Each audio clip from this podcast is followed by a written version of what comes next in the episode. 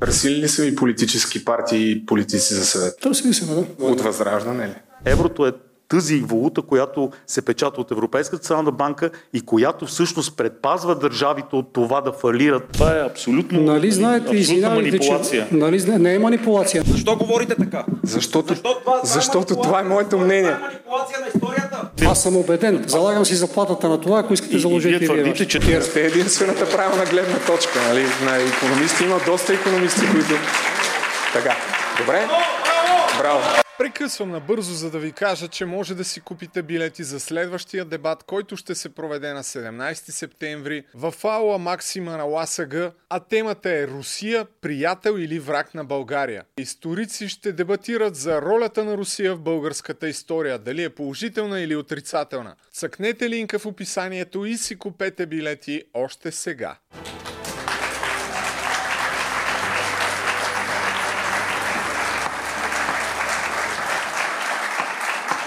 Здравейте, приятели на най-великия подкаст! Здравейте и на вас, уважаеми онлайн приятели!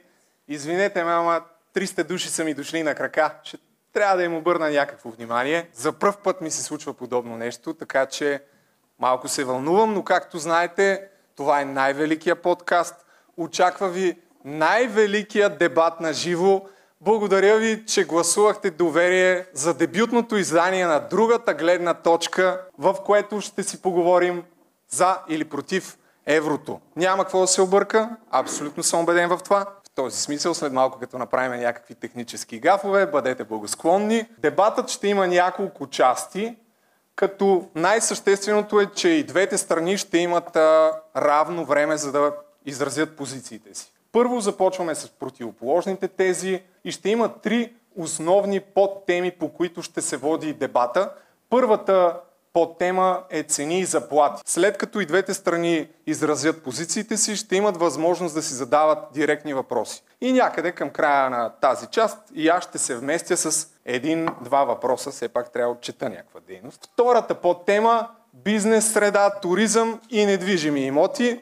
Аз апартамент нямам и мен последното не ме вълнува, но вярвам за голяма част от вас и за гледащите, здравейте, не сте сменили, нали? Това също е нещо, което ще обсъдим. Какво ще се случи с лихвените проценти? Ще плащаме ли по-високи лихви, по-низки ли ще са? Последната подтема от валута към идеология сме нарекли, в която по-скоро ще говорим за това къде ще бъде позиционирана България, какъв е националният ни интерес, дали към Европейския съюз, дали към Евразия или пък някъде другаде, кой знае. След като а, експертите споделят заключителните си тези, тогава отиваме на въпроси към публиката. Въпросите трябва да бъдат кратки, това ми е молбата. От сега, ако ги мислите, да бъдат структурирани в 15-20 секунди, не повече, защото и отговорите ще са кратки. Идеята е да може повече хора да питат. След това ще стигнем до резултатите. Какви са тези резултати? Всъщност след малко ще ви дам възможност през един уникален софтуер, за който съм дал 170 евро. така че е добре да го ползваме, в който ще може да сканирате QR код на екрана и да споделите позицията си. В момента, за еврото ли сте, против еврото ли сте или нямате, а, все още не знаете каква страна да вземете. И накрая аз в рамките на няколко минути ще споделя моето не експертно, но много ценно а, мнение, затова трябва да останете до края. Молбата ми е да бъдете така добри и цивилизовани, ако по някакъв начин това, което чувате от сцената, не отговаря на вашите възгледи, да не псувате, да не обиждате, а да просто да псувате на ум. На ум може. И сега, това е другата причина да останете, защото имаме огромна изненада, която ще разберете естествено в края. Колеги, да подготвим анкетката. Сканирайте QR кода. Трябва ли България да приеме еврото? Да, не, не съм сигурен. Пускай резултатите. 139 души. Трябва ли България да приеме еврото? Към момента 54% смятат да, не 38% вече, 10%, 11% не са сигурни. Може би всъщност това е по-интересният процент, който трябва да следим. А сега е време да представим гостите, на които изключително много благодаря, че се съгласиха безвъзмезно, без въобще да знаят в какво се забъркват. Да пуснем визитката на доктор Юлиан Войнов, който е първият човек. Теглиха жреби, така ги определихме нещата. Той а, спечели. Между другото, дебата почна зад колисите и по-добре да почнем преди да се сбили отзад. Доктор Юлиан Войнов е доктор по економика от Стопанска академия Димитър Ценов Свищов. Темата на дисертацията му е лагово моделиране на публичните финанси чрез стрес тест. Притежава магистърска степен по финансов менеджмент от Стопанската академия в Свищов, както и магистърска степен по економика от Университета на Манчестър в Обединеното кралство. Научните му интереси са свързани с приложение на количествени методи при анализ на економически процеси, анализ на публичните финанси и управление на публичния и корпоративния дълг, корпоративни финанси, международни финанси, както и оценка на инвестиции в реални активи. Поддържа позицията, че България трябва да влезе в еврозона. Доктор Войнов.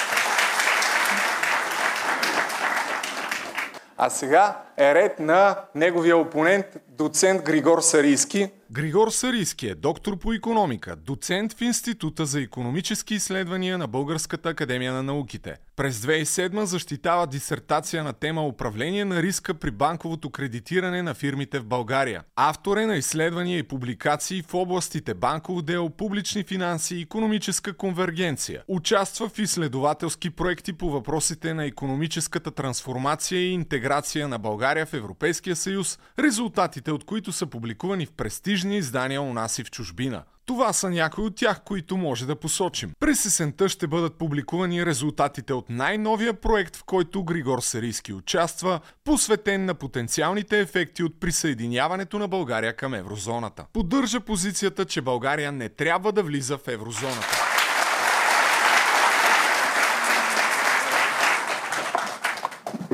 Ами ето, че дойде време да започнем по същество. Започваме с противоположните тези на двамата участници, които реално ще бъдат основата на днешния дебат. Както разбрахте, първият е доктор Войнов. Заповядайте, а аз изчезвам в публиката. Здравейте! Благодаря ви, че уважихте този дебат. Надявам се да бъде интересен за вас. Аз, разбира се, както стана ясно, ще защитавам тезата за защо е важно България да влезе в еврозоната.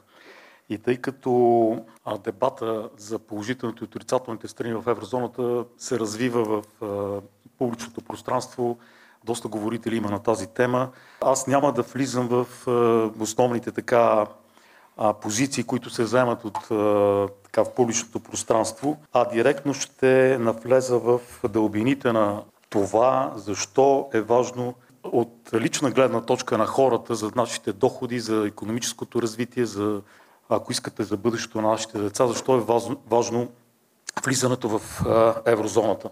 Това са основните ползи, които съпъстват приемането на една държава в еврозоната. По-низки транзакционни разходи, по-голяма ценова прозрачност, стимул за поддържане на макроекономическа и бюджетна стабилност, премахване на сигурността, разходите при умяна на валута, увеличение на търговията, туризма и така нататък. Но основната тема, основната теза по-скоро, която вълнува хората и която се използва от противниците на влизането на България в еврозоната, това е тезата за реалната конвергентност на доходите. И в тази връзка аз ще представя няколко изследвания, които са свързани с това дали наистина еврозоната води до повишаване на доходите, кои са най-печелившите присъединяването в еврозоната и как в края на края ще влияе това на нашия статус като граждани на, на еврозоната и Европейския съюз. Говорейки за реална конвергенция, има два вида такава конвергенция. Едната е така наречената сигма конвергенция, която е свързана с това доколко доходите в еврозоната се отклоняват от средноевропейското равнище. На тази графика виждате всички държави, които не само в еврозоната и в Европейския съюз, тяхното развитие през 4 конкретни години. 99-та, 2007 2019 и 2022 година. Линията, която виждате на 100, цифрата 100, това е средноевропейския доход според което се измерва дали една държава просперира, увеличава доходите на населението или съответно членството в еврозоната води до някакви негативни резултати. Както виждате от тази графика, всички държави, които са над средното равнище от 100%, които са общо взето старите държави членки, техните доходи, това е доход на глава от населението на, на всеки един гражданин в тези държави. Въпреки, че се увеличава през годините, реално увеличението е все по-малко и по-малко и отклонението от средноевропейските нива с течение на годините намалява. Тоест, най-богатите държави, може да се каже, в еврозоната или в Европейския съюз, ако искате, въпреки че остават богати, те стават по-малко богати от гледна точка на средноевропейското ниво. Защо стават малко по-богати, просто защото държавите от извън еврозоната, техните доходи на, на населението расте по-бързо. И виждате всички останали държави, които са под средното а, ниво на доходи, как всяка от тези 4 години техните доходи са все по-високи и по-високи, което измества линията на средните доходи в Европейски съюз и в еврозоната и се получава така наречената относителна конвергенция, сигма конвергенция между страните членки на еврозоната и на Европейския съюз. Втория вид конвергенция, която е важна, това е така наречената бета конвергенция, която измерва скоростта на увеличение на, на доходите на, на съответните страни. Спрямо нивото, от, от което те са влезли съответно в еврозоната или в Европейския съюз. Колкото по-бързо е това нарастване, толкова конвергенцията е по-голяма. Хубавото на тази графика е, че тук са представени страните в различните групи, за да може да се направи разлика между старите страни членки, новите страни членки, члените в, страните в еврозоната и страните извън еврозоната. Виждате общо взето, че линията на конвергенция, която е най-дългата и най-силно наклона зелената линия, която минава през цялата графика, всъщност показва, че бета-конвергенцията, реалната конвергенция в еврозоната е изключително висока. Подобна тип конвергенция, която, която пак казвам означава скоростта, с която се увеличават доходите в тези страни. Всички страни, които влязаха като втора вълна в Европейския съюз, както и всички държави, в които в момента са членове на еврозоната, проявяват много ясна изразена реална конвергенция на техните доходи към средното равнище на, на еврозоната. Единствената линия, която тук може би не се вижда много добре на тази графика, но старите страни членки, които са в, с сини точки отбелязани, там а, линията на конвергенция е почти а, хоризонтална линия, което означава, че тези страни са замръзнали на едно ниво, стигнали са някакво равнище и увеличението на доходите, така благосъстоянието на техните граждани не е толкова ясно изразено. Тоест там има едно плато, което е, са достигнали тези доходи. Но, тази, но това, което дава тази графика всъщност е, че показва изключително ясно, изразено по математически път, колко бързо всички държави членки, най-вече членките в еврозоната, увеличават своите доходи и конвергират към средно европейското равнище на доходи. Въпросът е какво се случва с как тези страни увеличават доходите и какво се случва с България. Това е графика, която показва увеличението на доходите спрямо средноевропейското, което е най-горе 100%, началната позиция на всяка от държавите, които влизат в Европейския съюз, съответно в еврозоната, подредбата в началото 2000 година и 2022 година в края.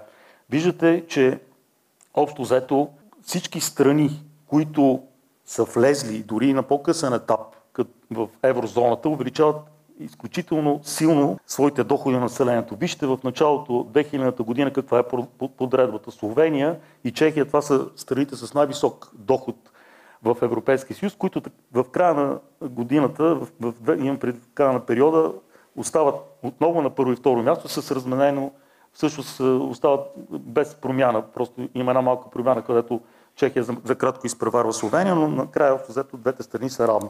След това вижте Унгария къде отива. Унгария, която не е членка на еврозоната, от трето място отива на шесто място. Словакия, която е четвърта, това е единственото изключение, между другото, за което ще стане въпрос, всъщност влушава своето положение спрямо 2022 година, но всички останали държави, които влизат на по-късен етап в еврозоната, вижте Естония, вижте Литва, от четвърто място отзад напред, в момента Литва е на трето място по доходи на населението с изключително бързо нарастване на, на, на, на доходите. Подобно е положението с Латвия. За съжаление, България в тази графика не само, че върви изключително бавно по отношение на, на увеличението на своите доходи, но и изпреварена 2006-2007 година от Румъния. Защо това се получава?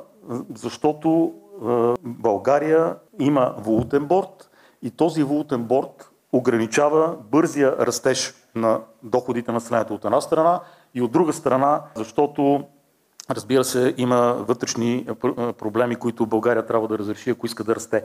Така. Това е един сценарий на Световната банка, доклад на Световната банка от декември 22 година.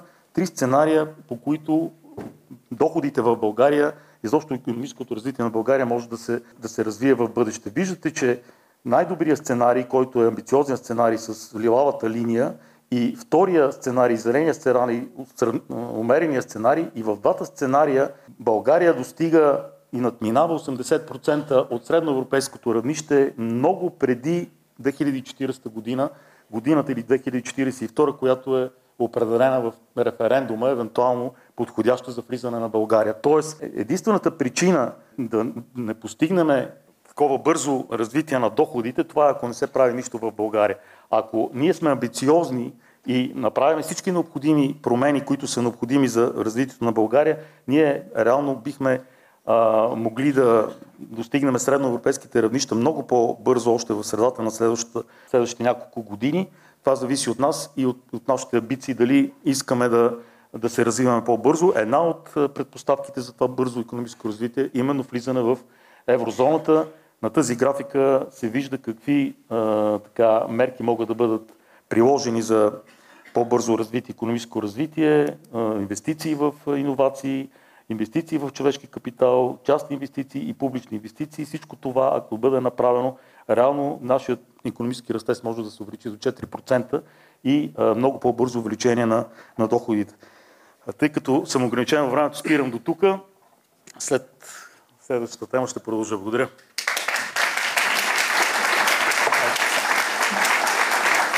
Благодаря и аз. Да направим едно уточнение, тъй като и за вас предполагаме за първ път такова участие пред публика. Джентълменската ни оговорка беше първия път да видим колко време ще е необходимо, за да се сподели позицията. Значи около 11 минути имате на разположение, но държа да ви кажа, че от тук нататък стрикно ще спазваме времето и като се появя тук на стъпалцата, значи имате още 30 секунди, за да си завършите мисълта. Иначе изключваме микрофоните, защото сме много лоши. Доцент Сариски, вие сте наред. Здравейте! Искрено съм ви благодарен за това, че уважихте събитието. Предполагам всеки от вас е наясно, че в момента, в който едно общество спре да си говори, когато отделните групи в едно общество спрат да си говорят, оттам насетне нещата обикновено отиват на добре. Така че моите поздравления за организаторите, за това, че се опитват да възстановят диалога в обществото, защото вижте, всеки от нас живее в някакъв информационен балон. Всеки от нас слуша едни и същи анализатори, гледа едни и същи канали по едно и също време, едни и същи YouTube канали и така нататък. И обикновено в такива случаи се получава нещо като самооблъчване, нещо като самохипноза. А няма как да постигнете а, някакъв обективен анализ, няма как да достигнете до истината, ако не се опитате да чуете и другата гледна точка. А, така че това е единствения вариант, в който може наистина да се направи нещо. Тоест всеки от вас от тук ще излезе с а, някакви доводи, ще излезе с някаква информация, ще излезе с това, което аз и колегата сме казали и ще има поле както за размисъл, така и за разговор с своите приятели и самишленици. А, сега, понеже разбрах, че тук се правят анкети, позволете ми аз да направя една анкета. Представете си, че трябва да отидете от тук до морето и можете да избирате между личния си автомобил и автобус. Колко от вас биха предпочели автобус? Нека да дигнем ръце. Колко биха предпочели автобус? Май не сте мнозинство. А, вижте, питам, защото това, което ни предлагат в момента, влизането в еврозоната е ни повече, ни по-малко, да си зарежем личните автомобили и да се качим в едно общо превозно средство. Тоест, от тук на сетне, каквото и да се прави, всяко решение свързано с нашето парично предлагане, с нашата монетарна политика, то ще се диктува от едно място, от един център. А сами разбирате, че няма как това нещо да устройва абсолютно всички. Разбира се, това нещо ви го казва теорията. На практика, още когато започват да разработват теорията за оптималната валутна зона през 60-те години, в края на 60-те, се казва, че за да може да имате работеща валутна зона, на база ви трябват определени компенсаторни механизми, така че хората да бъдат доволни.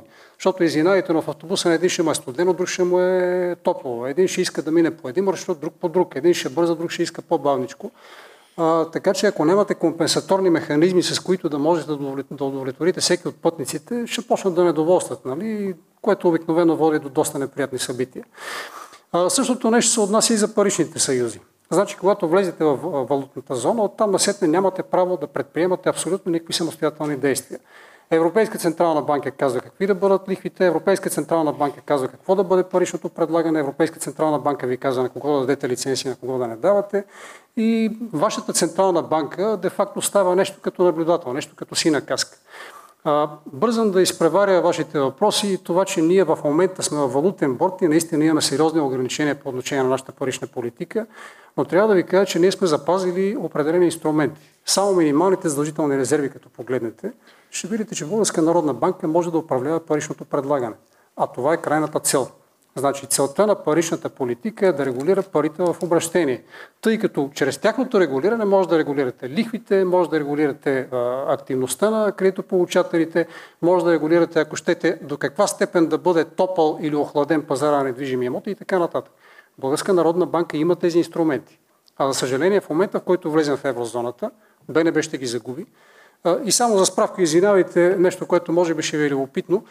Коефициента на минимални задължителни резерви в момента е 12%. А в момента, в който влезем в еврозоната, от един път ще падне от 12 на 1, което означава 12 пъти по-голям импулс за паричното предлагане. Сами разбирате, че това означава автоматично помпане на пари в економиката, инфлационни процеси, надуване на балони на пазара на имоти и каквото още се седите. Проблемът е, че когато нямате самостоятелна централна банка, не можете да противостоите по никакъв начин на тези събития. Просто вие сте наблюдател. Затова започнах аналогията с автобус. Това е горе-долу, като да отидете някъде да тренирате. Всеки от вас, който се занимава с нещо, да речем диета за ослабване или пък отивате в фитнес салон, всеки за да постигне резултат иска индивидуален режим. Хранителен, тренировачен, какъвто и да е. В еврозоната такова нещо нямате. И наистина не разбирам ентусиазма да се влиза в еврозоната, при положение, че това е абсолютно незавършен проект. Защото тези неща, които липсват, това са горе-долу като конструктивните елементи на една сграда. Значи в теорията за оптималната валутна зона се казва, че вие трябва да имате, да речем, механизми за фискален трансфер, подсигурени условия за свободно придвижване на хора, стоки, капитали и така нататък. Но тези неща не са на лице. Тъй като еврозоната разполага с доста ограничен бюджет. Той е някъде около 1% от брутния национален доход на Европейския съюз. С тези пари може да раздавате бакшиши, но не и да провеждате политика. Ограниченията, които имате при придвижването на хората, най-малкото културните и езиковите разлики, означава, че това население се капсулова. Тоест, вие нямате никакви механизми, чрез които да може да компенсирате така наречените асиметрични шокове. Колегата спомена преди малко за асиметричните шокове. А тези шокове ще стават все по-силни. Извинявайте, ама когато имате толкова различни економики, да речем една, която разчита основно на атомна енергия и друга, която през април се отказва от последната си атомна централа. Една, която разчита на доставки на руски газ и друга, която на практика се е откъснала от тези доставки, ами съвсем ясно, че когато настъпят шокове, те ще бъдат възприяти и усетени по коренно различен начин от различните участници в еврозоната. И когато нямате компенсаторни механизми, това, което се получава е възникването на центробежни сили. Няма как да им противостоите.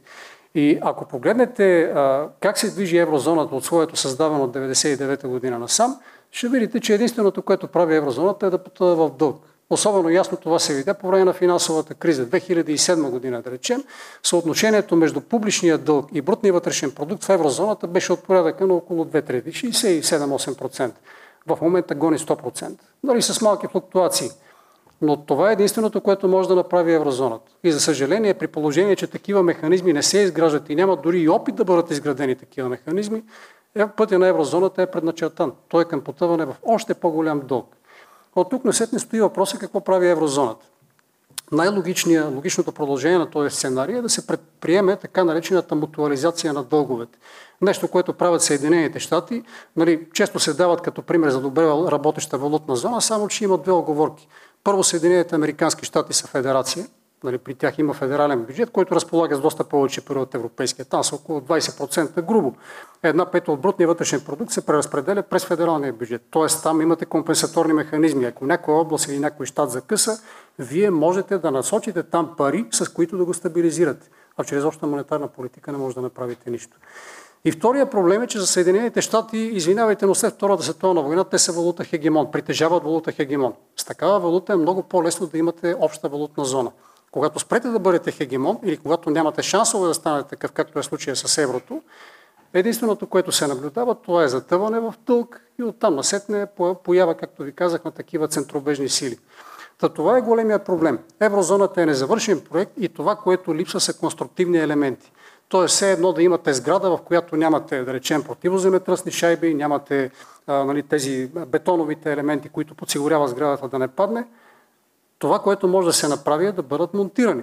Само, че те не могат да бъдат монтирани без тази сграда да бъде демонтирана и да, да бъде изградена заедно с тези конструктивни елементи.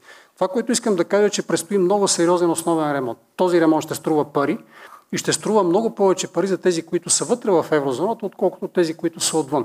Не случайно такива държави, като да речем Дания, Швеция, а, нали, Полша, Унгария, Чехия и така нататък, нямат абсолютно никакво намерение да влизат в еврозоната. Там дори не се достига до идеята за референдум, просто защото хората, които управляват тези държави, правят една съвсем груба калкулация и преценяват, че рисковете от това, което може да се случи при влизането в еврозоната и облагите, които може да се, могат да се получат, нали, не накланят кантара в посока на влизането към еврозоната. А, всъщност от тук насетне това, което ще прави еврозоната е да дели пасиви тъй като облагите, нали, всичко това, което виждаме от красивите графики, които показа колегата, бяха разпределени в миналото. И между другото, ако започнем да се вторачваме в отделни периоди и в следващия панел ще направя точно това, ще ви покажа нали, някои графики, в които може да видите как се движат доходите, как върви конвергенцията. И ще видите, че нещата не са толкова розови, колкото ако ги гледат от така малко по-далечен план. То тук насетне, както казах, еврозоната ще дали пасиви. Ето сега да речем, както виждате, необходимо е увеличаване на бюджета, необходимо е събиране на повече пари, необходимо е теглянето на заеми, които няма как да бъдат изплатени, освен чрез увеличени вноски от страните. Ако си спомняте този инструмент за възстановяване, както го нарекаха, около 750-800 милиарда евро, първоначално беше придружен с уверенията, че еврозоната ще има собствени източници. Тоест, ще облагаме големите корпорации, такива като Microsoft, Google и така нататък, и няма да се налага вие да давате пари. Само, че до ден днешен не виждаме такова нещо. 2023 година вече започват да се водят разговори за увеличаване на вноските. И това е нещо, срещу което възълта унгарския премьер, но няма да е само той, бъдете сигурни. Когато започнат да се искат пари, обикновено хората започват да се дърпат от инициативата. Та затова ви казвам, че еврозоната от тук насетне ще дели пасиви. Втория голям проблем, и за мен по-големия е, ако се премине към тази стъпка, която предприеха Съединените щати и се а, така предприеме тази стъпка към мутуализация на дълга. Това е нещо, което щатите правят и това е нещо, за което много активно се говори в момента, както в еврозоната, така и извън нея. Предлагам ви да погледнете даже на страниците на Международния валутен фонд. През март беше публикувана а, нали, един working paper, а, такъв материал, работен материал, а, в който имаше количествена оценка от евентуалната стъпка към обединяването на дълговете. А не знам дали си давате сметка, но при 27-8%, при грубо една четвърт от брутния вътрешен продукт за дължнялост, да влезем в един общ дълг, в една общност, която има близо 100%, това означава 4 пъти вдигане на дълга и погасяване на заеми, които ние не сме теглили. Но, за съжаление, това е най-вероятният възможен сценарий. Според мен, рисковете, нали, с това да заключа, рисковете от влизане в еврозоната са много повече, отколкото облагите. Благодаря ви. Благодаря и аз и на двамата участници за изразените позиции. Сега в рамките на 2-3 минути може да споделите нещо, с което не сте съгласен с тезата на вашия опонент и след това преминаваме към първата тема, свързана с цените и заплатите. Аз, като не особено интелигентен човек, когато стигнем до а, рунда с въпросите, ще се опитам да задам по-простички елементарни въпроси, които вярвам и голяма част от вас си задават на нашите участници. А сега, доктор Войнов, заповядайте. Две-три реплики на тезата на а, доцент Сарийски. Значи, на първо место, Факт е, че Европейската централна банка така регулира паричната политика на а, всички държави членки на еврозоната. Но също така е факт, че ние нямаме парична политика, която да пазиме. Реално в момента единственият инструмент, и да кажем два инструмента, които има Българска народна банка, това са така наречените антициклични буфери, които бяха, между другото, увеличени няколко пъти с цел а, намаляване кредитната експанзия на банките във връзка с забаващата се економика и с прекалено високата кредитиране в страната. И на второ место това са валутните резерви на минималните задължителни резерви на банките. Само, че това е изключително тежък инструмент. Този инструмент, за да, за да влезе, необходимо месеци, докато той се задейства. Така че реално в момента Българска народна банка няма монетарни инструменти или ако има, те са изключително неподвижни и трудно подвижни. И от друга страна, именно поради тази причина, ние в момента виждаме едно изключително ускорение на кредитирането, въпреки забавящата се економика в целия свят и въпреки увеличаващите се лихви. Защо, така? Защо това е така? Защото банките, ресурса, който имат банките е най-свързан с лихвената политика на Българска народна банка, която реално няма такава. Тя следва лихвената политика на Европейската централна банка. И поради факта, че кредитирането в България няма никаква връзка и поне има най-много някаква минимална връзка с основния лихвен процент на, на банката, ние в момента виждаме едно изключително увеличено, увеличаващо се кредитиране най-вече в а, а, ипотечните кредити, което при всички случаи не е здравословно и създава балони. Така че така, от тази гледна точка това не е, не е ползотворно да останем в това положение. И втория, втората бележка, която мога да, да направя е, ако еврозоната постигна нещо, създавайки еврото, то това е че тя принуди, образно казано, останалия свят, една сериозна част от света да търгува основните ресурси, които задвижат економическото развитие, като нефт, петрол, въглища и така нататък в евро. Преди това цялата търговия, световна търговия, преди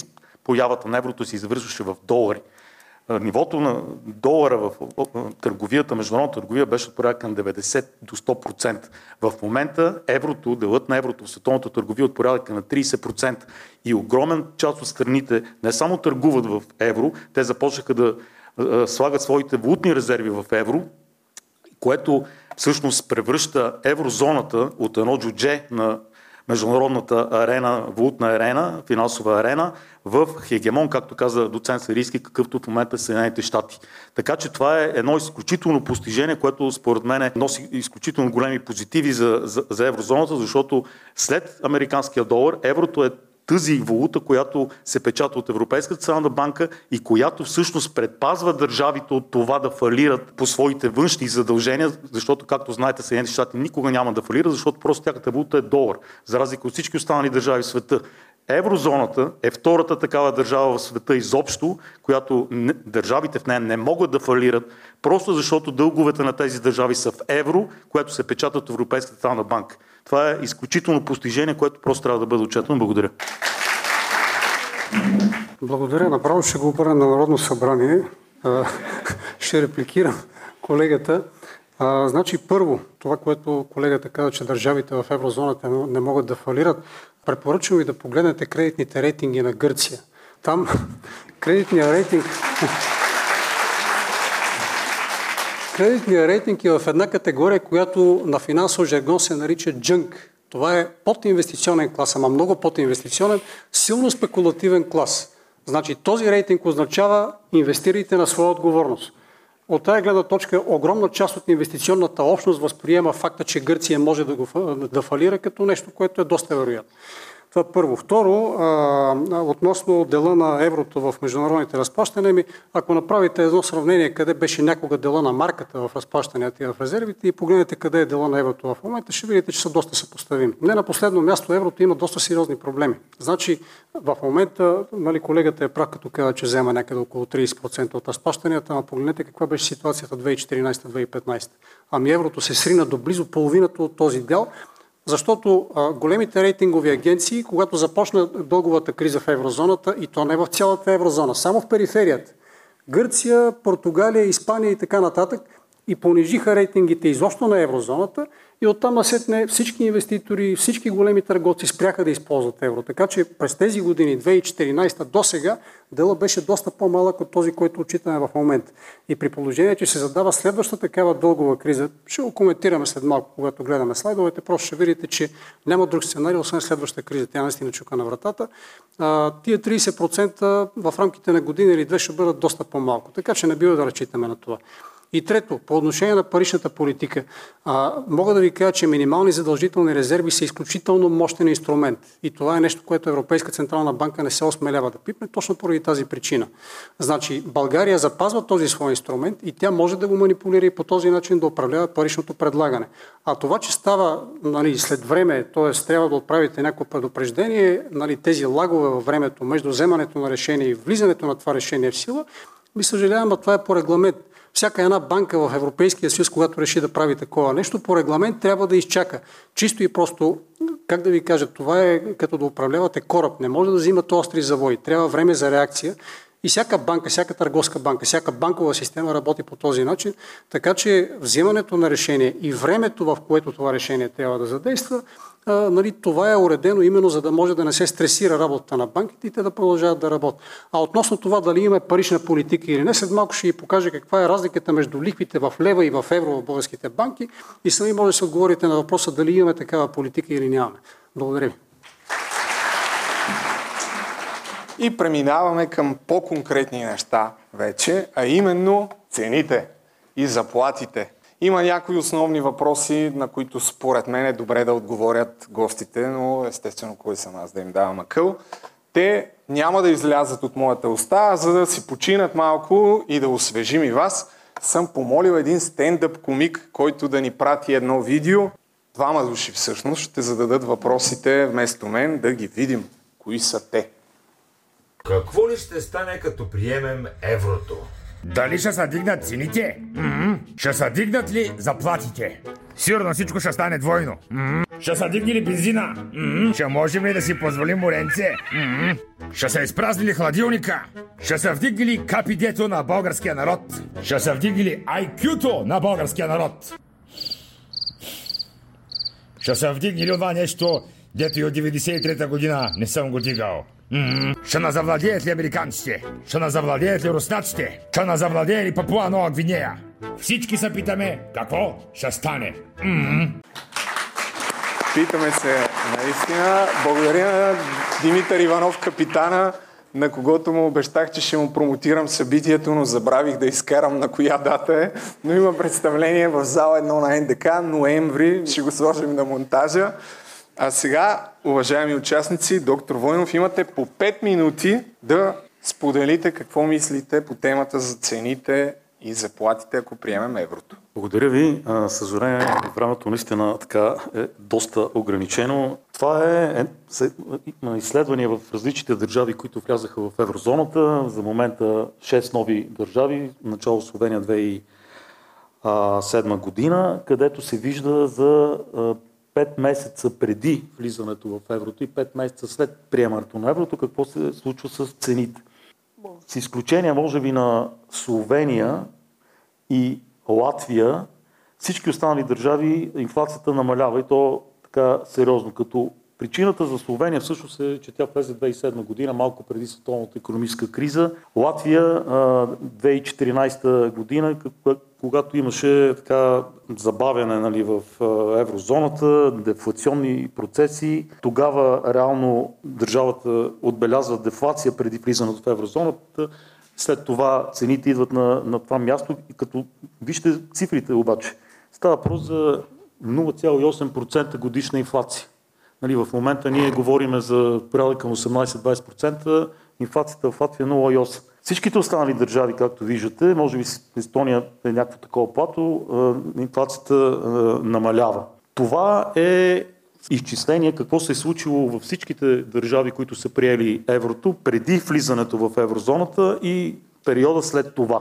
Като изследвания период е 2003-2019 година, така че достатъчно дълъг и представителен период.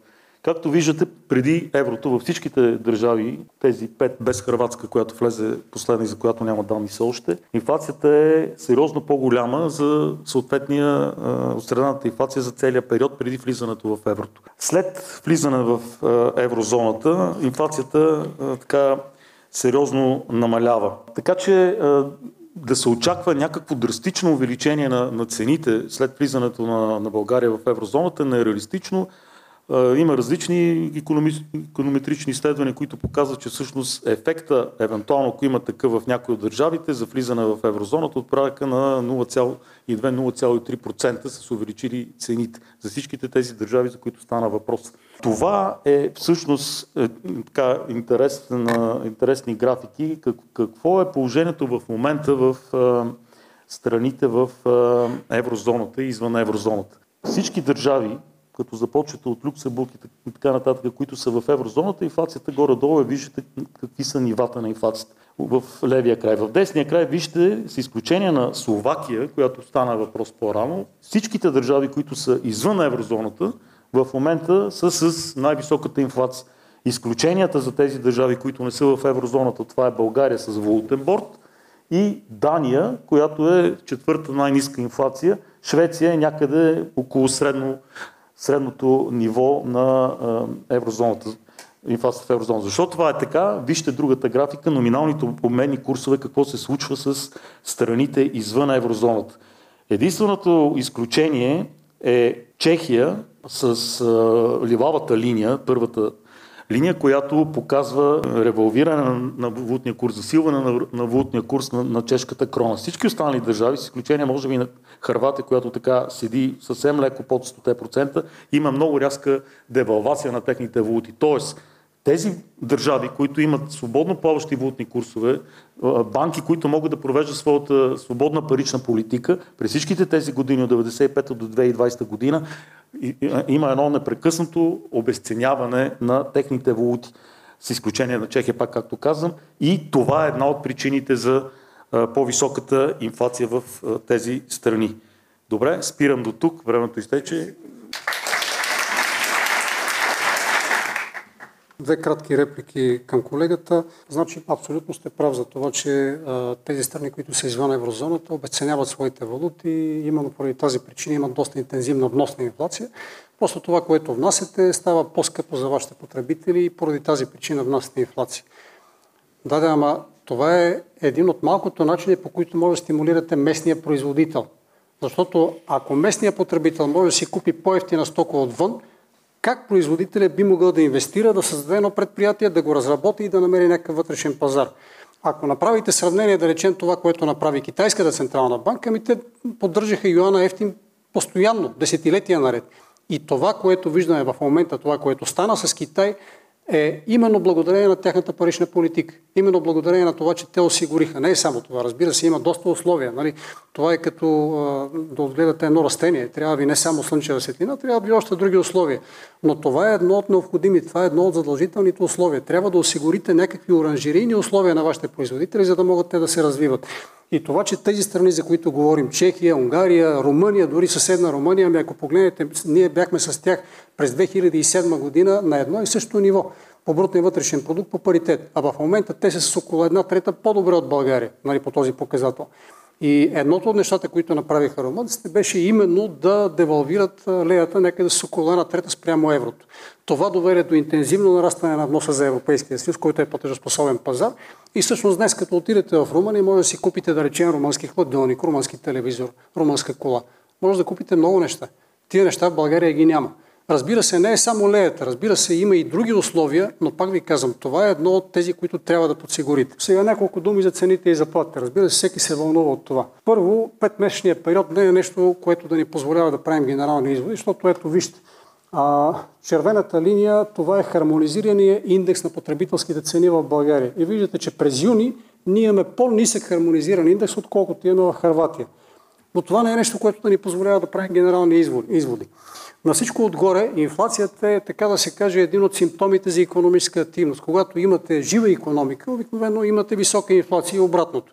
Не знам дали сте гледали наскоро данните за индустриалното производство. Ами България е една от трите страни към месец юни с най-драстичен спад на индустриалното производство на годишна база. Така че малко производство, малка инфлация. Това е закономерно. И в никакъв случай не е нещо, което да е добро. И пак казвам, не е нещо, за което да може да правим генерални изводи. Втората графика, това са доходите на хората. Значи колко получават, колко е средният доход на едно лице от населението. Виждате, че в горната част имате държави, част от които изобщо не са и в Европейския съюз. Швейцария е такава държава. А, нали, виждаме по-надолу Исландия, виждаме Норвегия, виждаме Дания и така нататък. Все държави, които не работят с евро.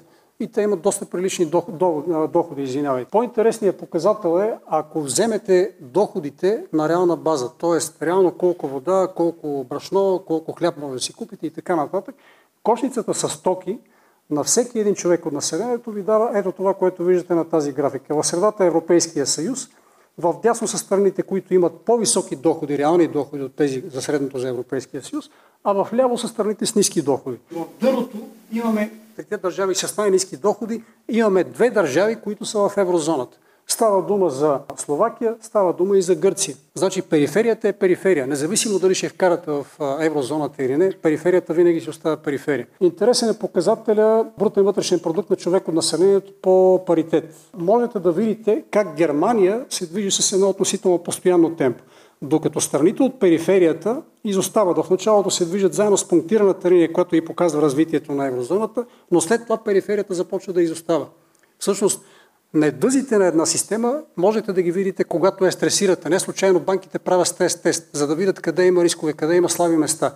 2008 година беше стрес-тест за еврозоната и тя не го издържа. Тук може да видите как се движат страните от периферията в един кратък отрязък. Ето 2000 година, 2022 година.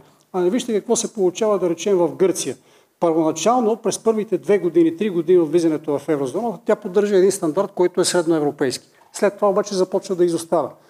Интересни са и пунктираните линии. Значи Чехия и Словакия, синята линия е Чехия, която продължава да се движи нагоре, докато Словакия, след като консумира първоначалния ефект от влизането в еврозоната, оттам насетне започва да потъва. Ето това е най-интересната графика.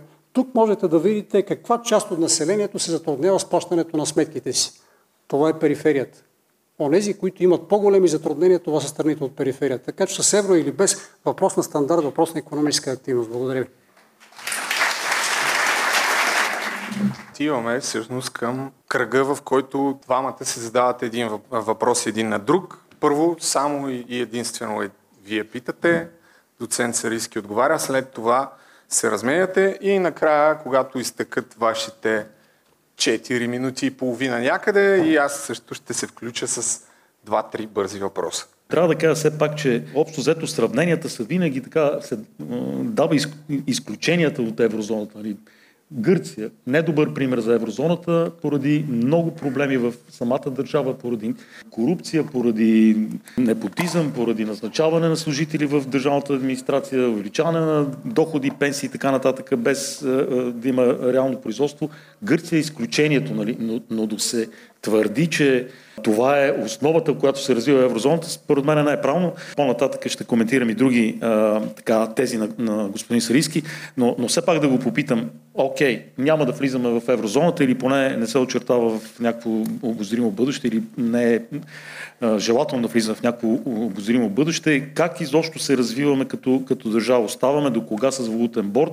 Какъв е, каква е опцията за, за излизане от валутния борт или, или, или няма такава опция? И изобщо каква е от тук нататък как си представяме развитието на България без да влиза в еврозоната?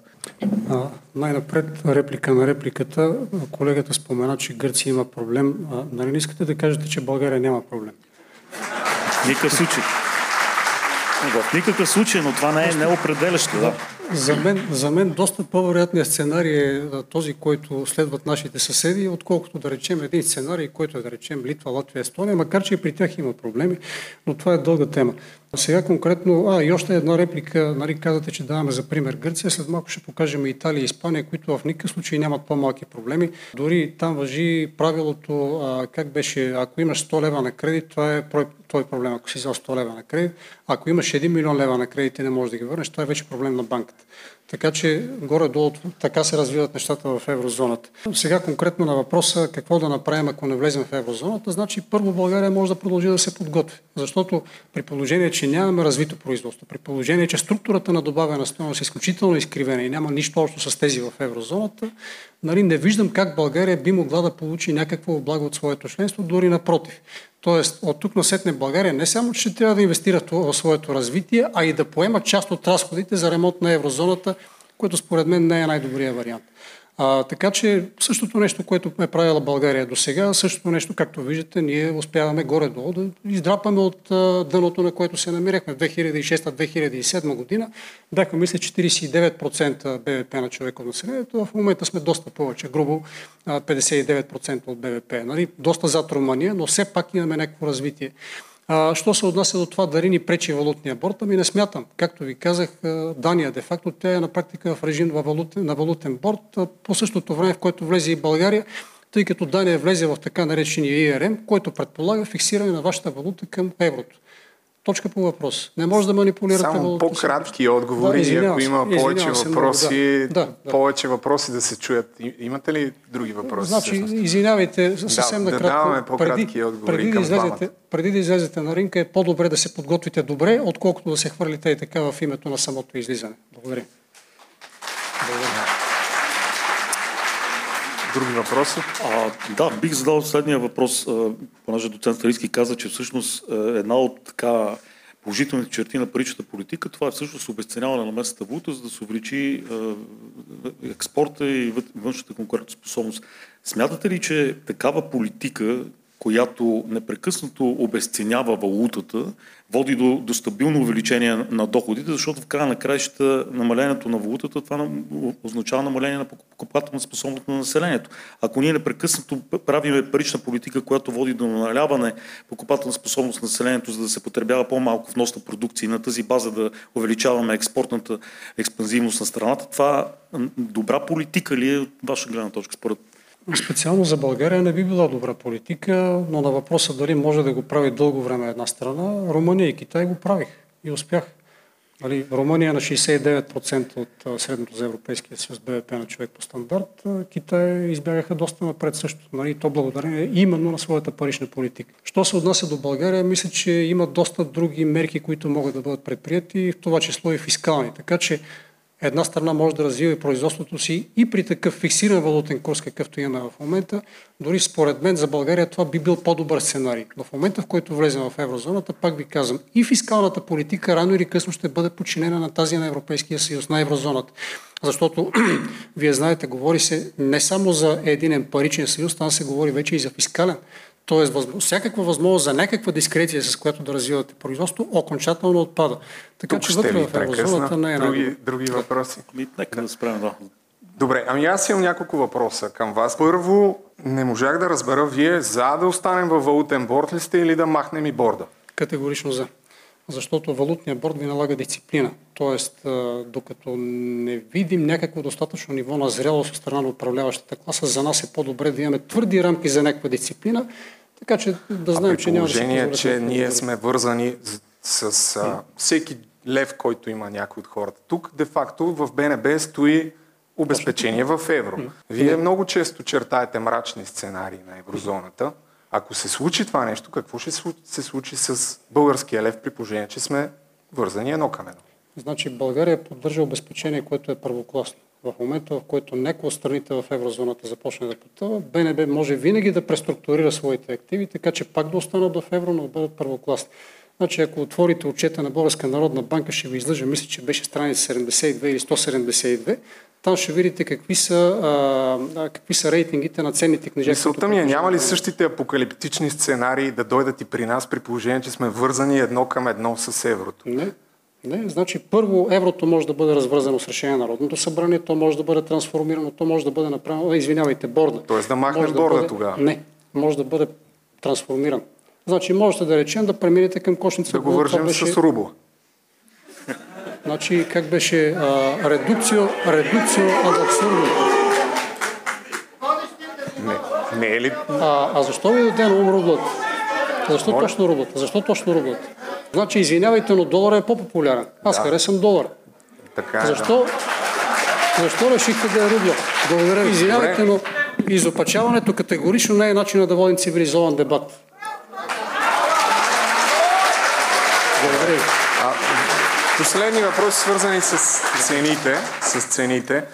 Все пак, доколкото разбрах, слушах внимателно, потвърждавате, че в а, страните от еврозоната има по-ниска инфлация. Така ли?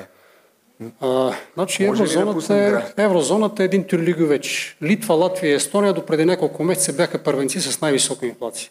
В момента между България и еврозоната разликата е от порядъка на около 120-130% пункта. Така че ние сме много близко до инфлацията в еврозоната. Графиката, която всъщност съм видял от едно друго участие, е, че всъщност няма нито една страна, която да е приела еврото и след това да и се увеличила инфлацията. Нито една. А в дясно е графиката на, в синьо са страните, които са влезли в еврозоната и всичките им се увеличава средната работна заплата. Всичките до една. Това съвпадение ли е или е плод на някаква национална политика, която За да бъда кратък, стимулира производство? За да бъда кратък, позволете една аналогия. Не съм видял нито един човек, който да е започнал да пуши и след 5 години да е умрял от рак. Но съм виждал доста пушачи в раковото отделение. Така че ако искате да разберете нещо повече за рака на белите дървове, продължавайте да пушите. Добре. Това е, няма да се обаждам повече. Сега преминаваме към вашите въпроси към доктор Войнов. Еврозоната, както знаете, е опитва от доста време да направи нещо, за да може да се стабилизира. Нали, опитва, да речем, да изтегли клиринга на деривати, деноминирани в евро, да го изтегли страна от еврозоната, защото, предполагам, знаете, в момента не просто извън еврозоната, клиринга на деривати се извършва извън Европейския съюз. Просто цялото нещо минава през Великобритания.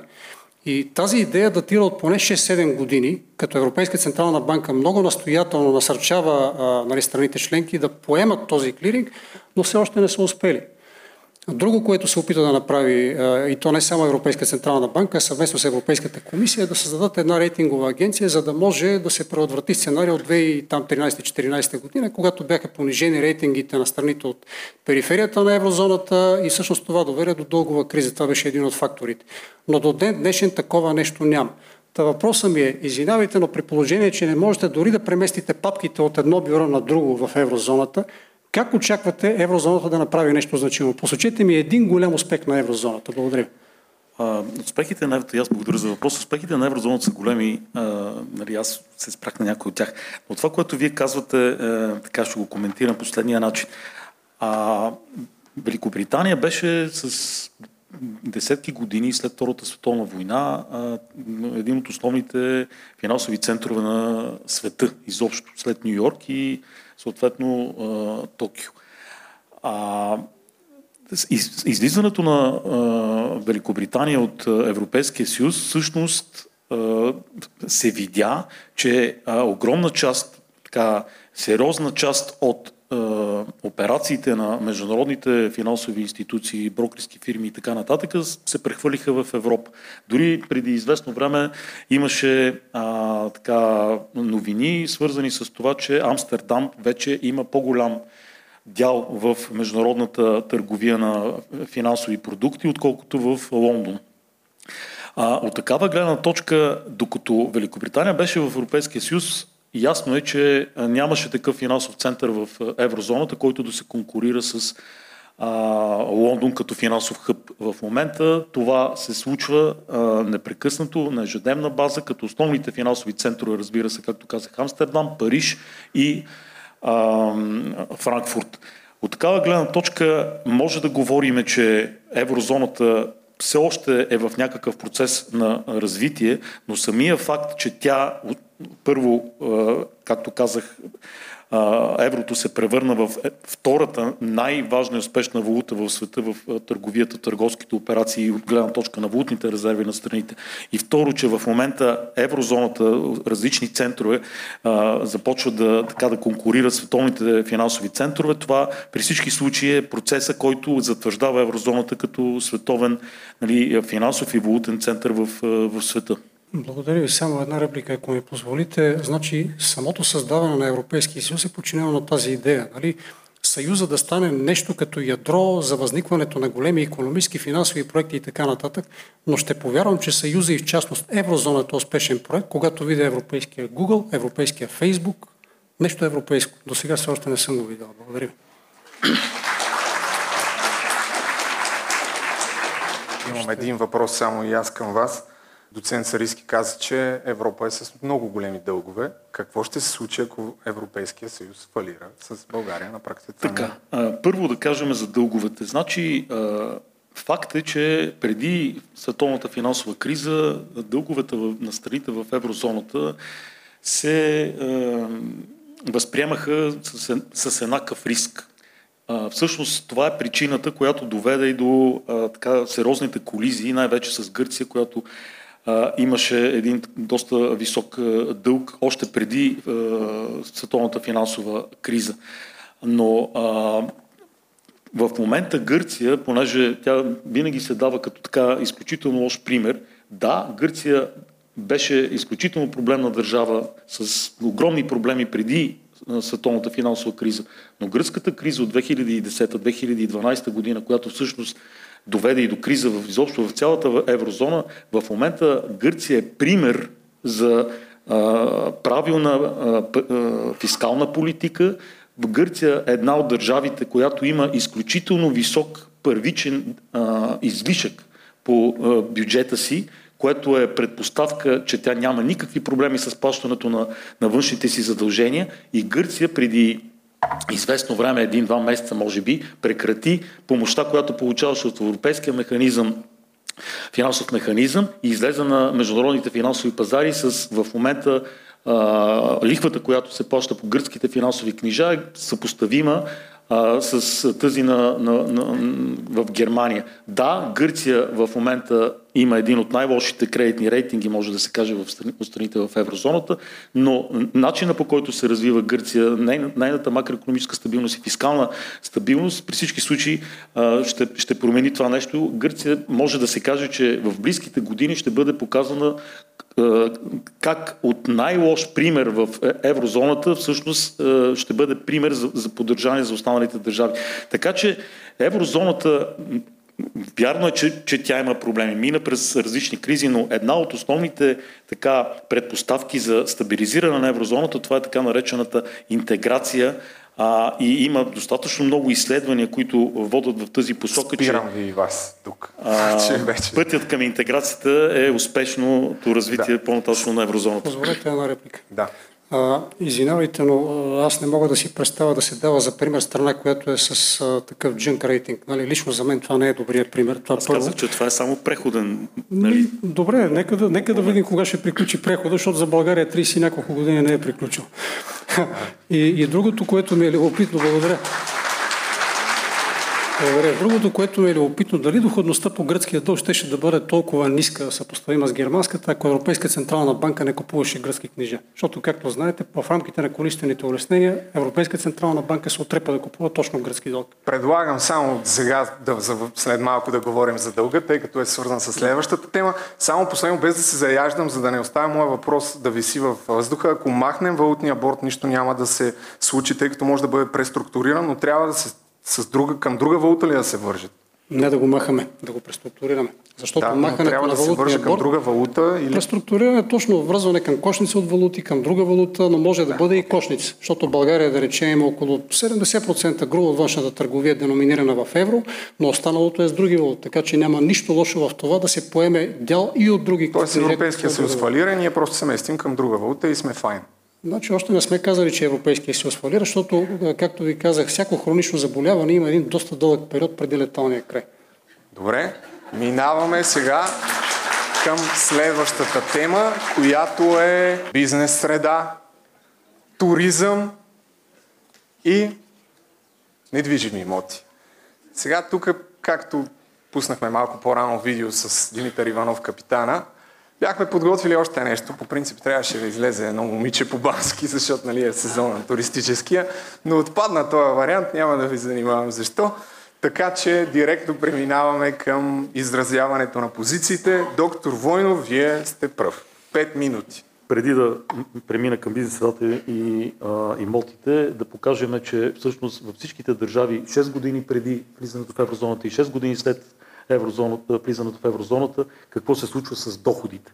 Всичките държави, някои доходите се увеличават в годината на влизане в еврозоната, при други държави има много силно нарастване след следващите години след влизане в еврозоната. И тъй като е важно край на краища тези доходи, които ние получаваме, как се сравняват с инфлационното равнище, на тази графика се вижда червените стълбове са заплатите, сините стълбове са инфлацията. Виждате в тези всичките държави, които влизат след втората вълна еврозоната, с изключение на Словения, която казахме, че поради финансовата криза, тя влезе малко преди това, всичките останали държави, доходи се увеличават драстично повече, отколкото инфлация, а тъй като става само за 6 години, в момента, ако се проследят не, не само поради 6 години за Словения и следващите години, в момента, ето там отдолу съм написал, 4,3 пъти по-висок е, ръст на заплатите, отколкото цените през 2019 година. Това е важно да се, да се посочи как се развива индустрията в държавите, които влизат в еврозоната.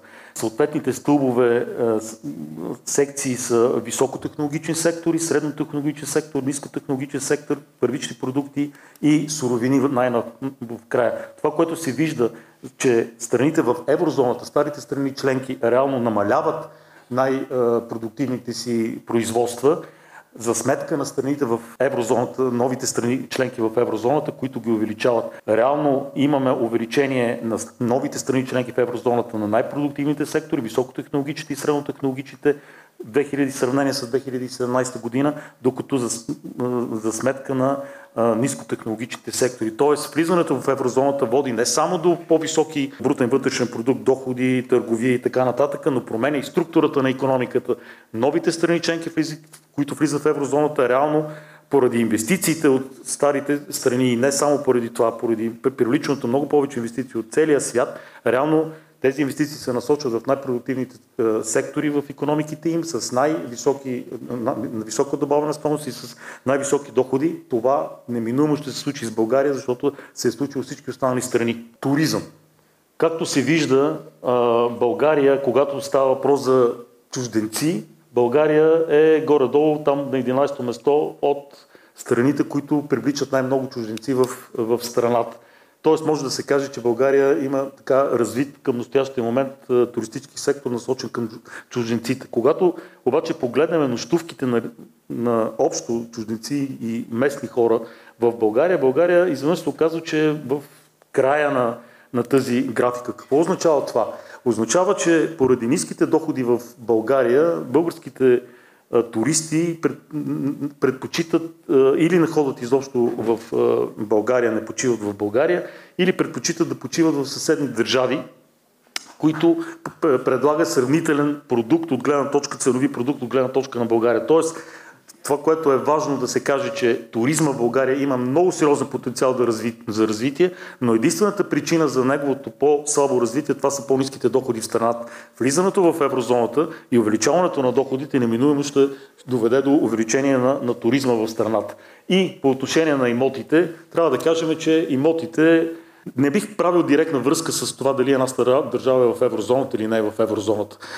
Имотите, това е така наречен нетъргуем, нетъргуем сектор. Зависи изключително много от специфичните условия в съответната държава. Ако една държава се развива добре, тя може да има много добре развит имотен сектор. Нека да си припомниме, че преди е, голямата финансова криза 2008 година, България беше, 2008 година точно, България беше на първо место в света по ръст на цените на имотите. Това не знам доколко е добре обаче за населението. В момента ние се намираме горе-долу в същата позиция с много високи цени на, на имотите. Някои говорят за, за балон на този сектор. За мен една от причините е именно липсата на тази обвързаност, за която говорих преди това, за паричната политика и по-скоро кредитната политика на търговските банки с основния лихвен процент.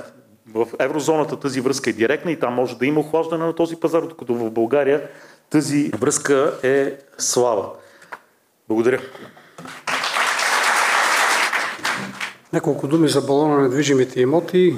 Ами такъв балон има в целия Европейски съюз заради интензивното стимулиране на паричното предлагане се получи така, че в момента, да речем, много хора си купуват имоти в Испания, Германия и така нататък, защото там започнаха корекциите на цените. Просто ние вървим малко по-нататък с тази тенденция, но балона е навсякъде. Той е повсеместен в Европа. Сега, относно туризма, аз не мога да си представя, че преминаването от лев към евро би го стимулирало по някакъв начин.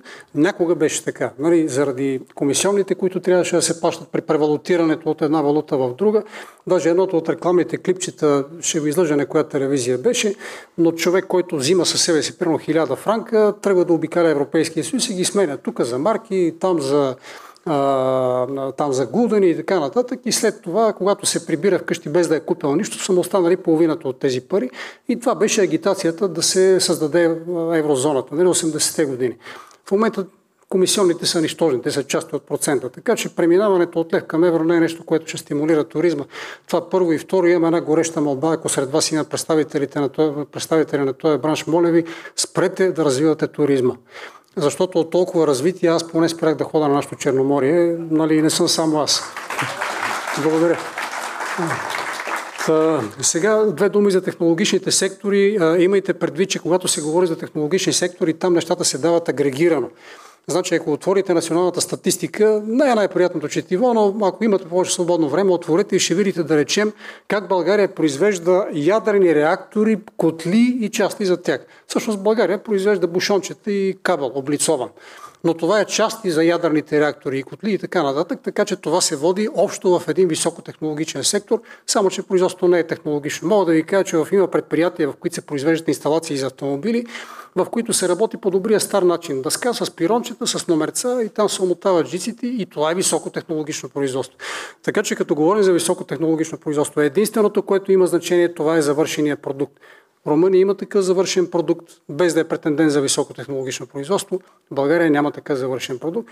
И да речем, ако се разходите в страните от периферията, ще видите как те губят своя потенциал за производство на завършен продукт, в това число Испания, в това число Италия и така нататък. А, сега няколко думи за бизнес средата. На първо място, едно, един от големите позитиви за, на еврозоната се казва, че ние ще получим по-добри кредитни рейтинги. Да, да, но като погледнете структурата на кредитните рейтинги, на първите места виждаме доста страни, които не са в еврозоната. Пак повтаряме Дания, пак повтаряме Швейцария, пак повтаряме Норвегия, Швеция и така нататък. Също в един от добрите класове е Чешката република, Полша нали, също се класира в, така да го кажем, ние се гордеем с тях. Ако погледнете по-низкия клас, нали, тези, които не се радват на особено добър кредитен рейтинг, ще видите, че Испания и Португалия и Харватска имат кредитни рейтинги, които са близки до нашия. Така че влизането в еврозоната само по себе си не ви гарантира нищо друго, освен излишен оптимизъм и то за някакво кратко време, да речем 2 или 3 години, не повече. Гърция, за което я споменах, в момента тя е наравно с Сърбия и Македония като кредитен рейтинг, почти нали, в същата група. Да се надяваме наистина, че колегата е прав и че ще успеят да изплуват и да дадат добър, добър пример за останалите. Но за мен влизането в еврозоната и изкуственото подобряване на кредитния рейтинг ще бъде ни повече, ни по-малко стимул за финансовия министр да тегли ефтини кредити. Това е нещо, което лично аз не, не искам, а вярвам и повечето от вас, защото тия кредити трябва да се връщат, никой не ги опрощава. Вижте, добрите рейтинги водят до това нещо, което виждаме тук. На всяка от тези малки таблички можете да видите кои са страните с най-голям бюджетен дефицит. Ами виждате, че това са и 2011, 2012, 2013, 2014, 2022. Основно това са страни от периферията. Това са обичайните за подозрени, нали, такива като Испания, Гърция, Португалия, Ирландия, Кипър и така нататък. И всъщност трупането на тези дефицити, лесното тегляне, нали, то е предизвикано от лесното тегляне на кредити, а това винаги води до трупане на дълг. Ето каква е ситуацията в еврозоната от 2000-та година до 2022. Виждате колко се увеличила задлъжнялостта в еврозоната, докато при останалите страни, Швеция, Дания, особено България, виждате намаляване на дълга. Това е защото извън еврозоната имате автоматичен коректив, корекционен механизъм. В момента, в който почнете да теглите прекалено много дълг, пазара ви наказва и министър на финансите иска или не иска, трябва да затяга коланите и да се съобразява с това, че тия кредити ще трябва да се връщат. Затова ви казвам, а, да се даде добър кредитен рейтинг на страна, която не е дорасла като управление и економика, това е все едно да дадете на някой подрастващ ключович кафето с алкохола. Не е добър вариант. А, две думи за лихвите. Значи това е годишния процент на разходите по ипотечните кредити. А и може да видите, че в момента еврозоната, Харватия и България имат сходни лихвени проценти. И последното, с което искам да завърша, това е изменението за първите 5 месеца на лихвите по ипотечни кредити, а, нали, по левовите и по евровите кредити. Виждате, че докато при евровите кредити имате увеличение на годишния процент на разходите, при левовите не е така. И това е именно благодарение на политиката на Централната банка, за която се говори, че я няма. Но всъщност факта е на лице. Благодаря ви.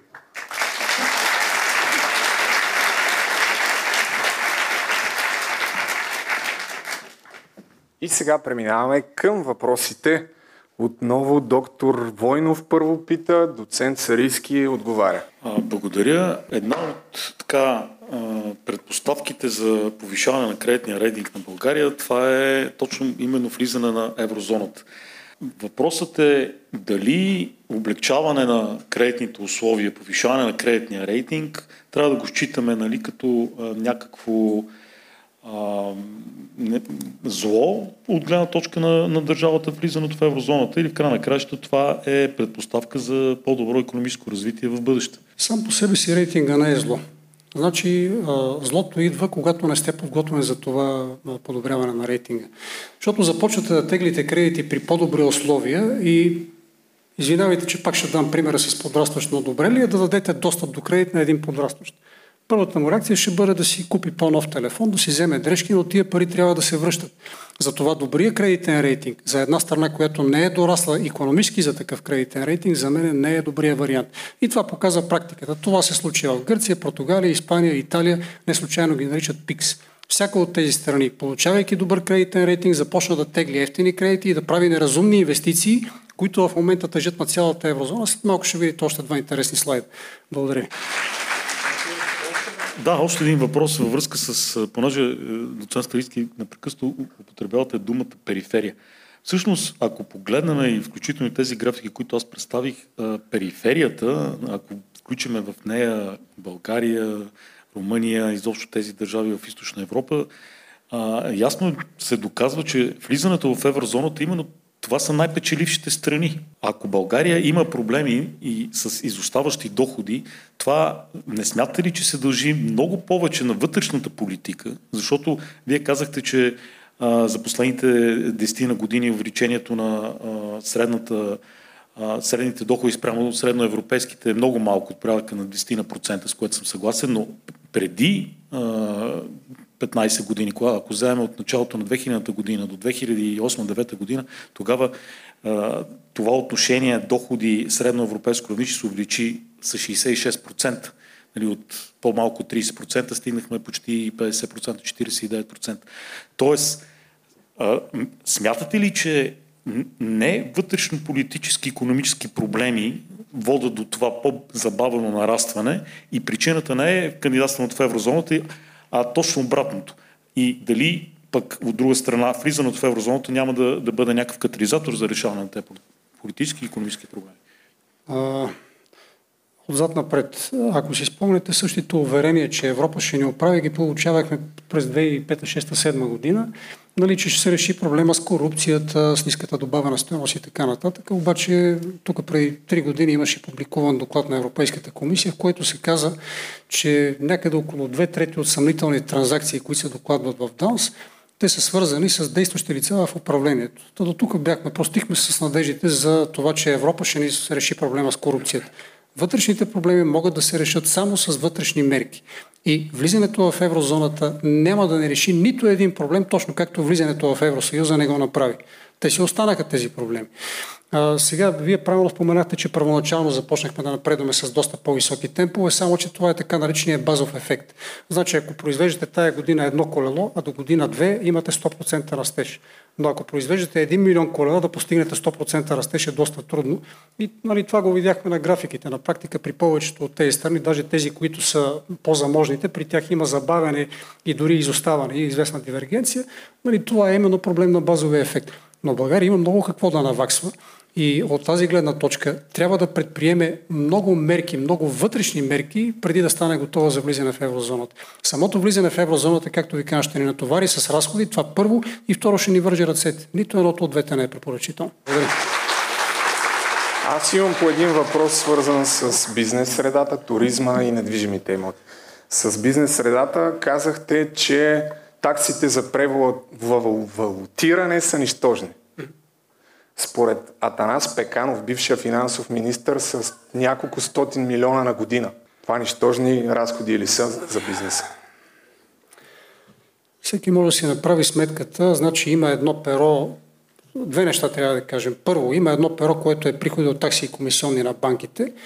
А, никъде не се дава отделна разбивка. Няма официален източник, нито един, от който да може да се каже колко са таксите за превалутиране. Това първо. А вие откъде знаете, че са нищожни тогава? Ами, значи, понеже съм горе-долу запознат с този сектор, правя сметка, когато вземете отчетите за доходите на отделните банки, те имат публични отчети. И вземате, там дават в някои от тях дават разбивка а, по своите такси. Нали? Колко са да речем за поддържане на личност, колко са за откриване на сметка и така нататък. И в някои от банките можете да видите дават колко е като процент таксите за превалутиране. Колко изкарва вашата сметка? Значително по-малко е, с пъти по-малко от това, което цитира господин Пеканов. Значи, не му е вярна Това информация. първо, извинявайте, да, и само още нещо да ви кажа. Нали не смятате, че в момента, в който тия такси за превалутиране отпаднат, и банките ще мирясат? Защото, извинявайте, но 2019 година, когато А имаше... как знаете какво ще направят банки? А, Так, това показва практиката. Вижте, 2019 година, значи имаше разширение на обхвата на един регламент, с който се каза, че таксите за международни преводи трябва да се изравнат с тия за вътрешни. И тогава слязахме изведнъж от такси, които бяха от порядъка на около 20% за по-малките преводи, изведнъж слязахме от порядъка на около 1-2%. Но ако погледнете брутните приходи от такси на банките, от тогава те са се увеличили и то с много. Чисто и просто банките компенсират. Когато ви отпадне една такса, те започват да ви увеличават останалите. Всеки от вас, който е клиент на банка, който ползва по-често услуги, това го е виждал в тарифата, убеден съм в това. Добре. Казахте, че няма да има кой знае какво отражение на туризма. Много категорични аплодисменти. Обаче излязоха тук данни, че това, което се случи с Харватска това лято, имат рекорден ръст на летния сезон. Има ли нещо общо с това, че на 1 януари приеха еврото, според вас? Защото много анализатори твърдят, че има общо. И то е свързано, че с хората лесно пътуват, не трябва да обменят нищожните такси. И за това сега гледаме рекорден ръст на сезона в Харватска, който е факт. Смятам, че това няма да го отречете. Аз съм много любопитен каква част от присъстващите, когато отират в чужбина и ползват а, кеш. Повечето от нас ползват карти. Така че дали държите сметка в левове или в някаква друга валута, като сте в страна от Европейския съюз, таксите са наистина нищожни, те са част от процент. Та, според мен като стимул не може да го отчитаме това нещо. По-скоро има други фактори, като да речем това, че българския сезон беше съсипан и голяма част от тези, които щяха иначе да почиват в България. Ние направихме те сезона на започнаха- Харватска. а, не, не само ние, защото вижте, не става дума само за България. И в други страни имаше съсипани сезони. То от тази гледна точка, когато се пренасочват някъде туристическите потоци, естествено, че има държави, които печелят не е само Харватия с по-добър сезон от миналогодишния. И освен това, когато сравнявате 23-та към 22-та, все пак имайте предвид, че през 22 година сезона не беше, не беше стабилен, не се беше възстановил до предпандемичните нива. И в момента това, което наблюдаваме е една обща тенденция, която всички добри курорти, които успяват да се впишат в нея, могат да се възползват. Добре. И за недвижимите имоти ми е последния въпрос.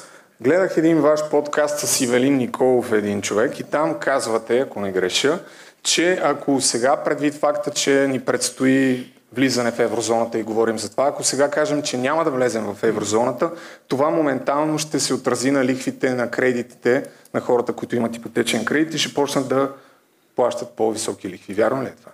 Ако кажем, че няма да влизаме в еврозоната, разбира се, че има ефект. Най-напред всички от тези, които са подготвени, да речем, а, имали са някакви свои инвестиции в недвижим имот, това ще доведе до корекции на пазара. Така че няма как да няма ефект. Казано по-просто, хората, които изплащат, изплащат ипотечен кредит, ще плащат повече. Но не съществено. Малко спокойно. При всички положения също така казвате, че влизането в еврозоната обаче, ако ни приемат, ще се отрази положително на сделките с недвижими имоти и че ще се увеличат цени. А, може ли пак какво? Ако влезем в еврозоната обаче, сделките с недвижимите имоти ще имат положителен ефект. Да, да, и ще стане това, за което говори колегата преди малко, ще се увеличат цените на имотите и оттам насетне, ако искате да си купувате жилище, няма да го плащате примерно 15 години, ми 20, 30, 40. В Великобритания направиха така наречените вечни кредити. Очаквам такова нещо да стане и в Но еврозоната. спокойно, когато фалира Евросъюза, пак ще паднат цените. А, не, няма смисъл постоянно да, да, да повтаряте, че ще фалира Евросъюза, Това защото вие го виждаме... повтаряте, не аз. Нали разбрах? Това вие непрекъснато го повтаряте. Кога съм казал, че колко фалира? е, колко е Кога? зле състоянието. Да, думите фалира, ще фалира Евросъюза. Употребявал ли съм? Добре, извинявам се, моя грешка. Един въпрос. От чисто любопитство виждаме, че тази година, всъщност вече две поредни години, Германия има рекорден отлив на инвестиции. И 2022 беше рекордна като отлив, въпреки чуждестранни инвестиции и сега първото полугодие на 23. Любопитното е, че те бягат извън еврозоната. След като еврозоната е толкова добра, е толкова хубава за инвестициите, що излизат извън еврозоната? Отговорът е прост. аз не съм сигурен дали да излизат от еврозоната, да кажем, че може би имате такава информация, но Германия е основният мотор на еврозоната, който а, така, е най-големия износител на еврозоната. Всъщност, ако еврозоната има положителен търговски баланс с останалия свят, то в голяма степен се дължи на Германия.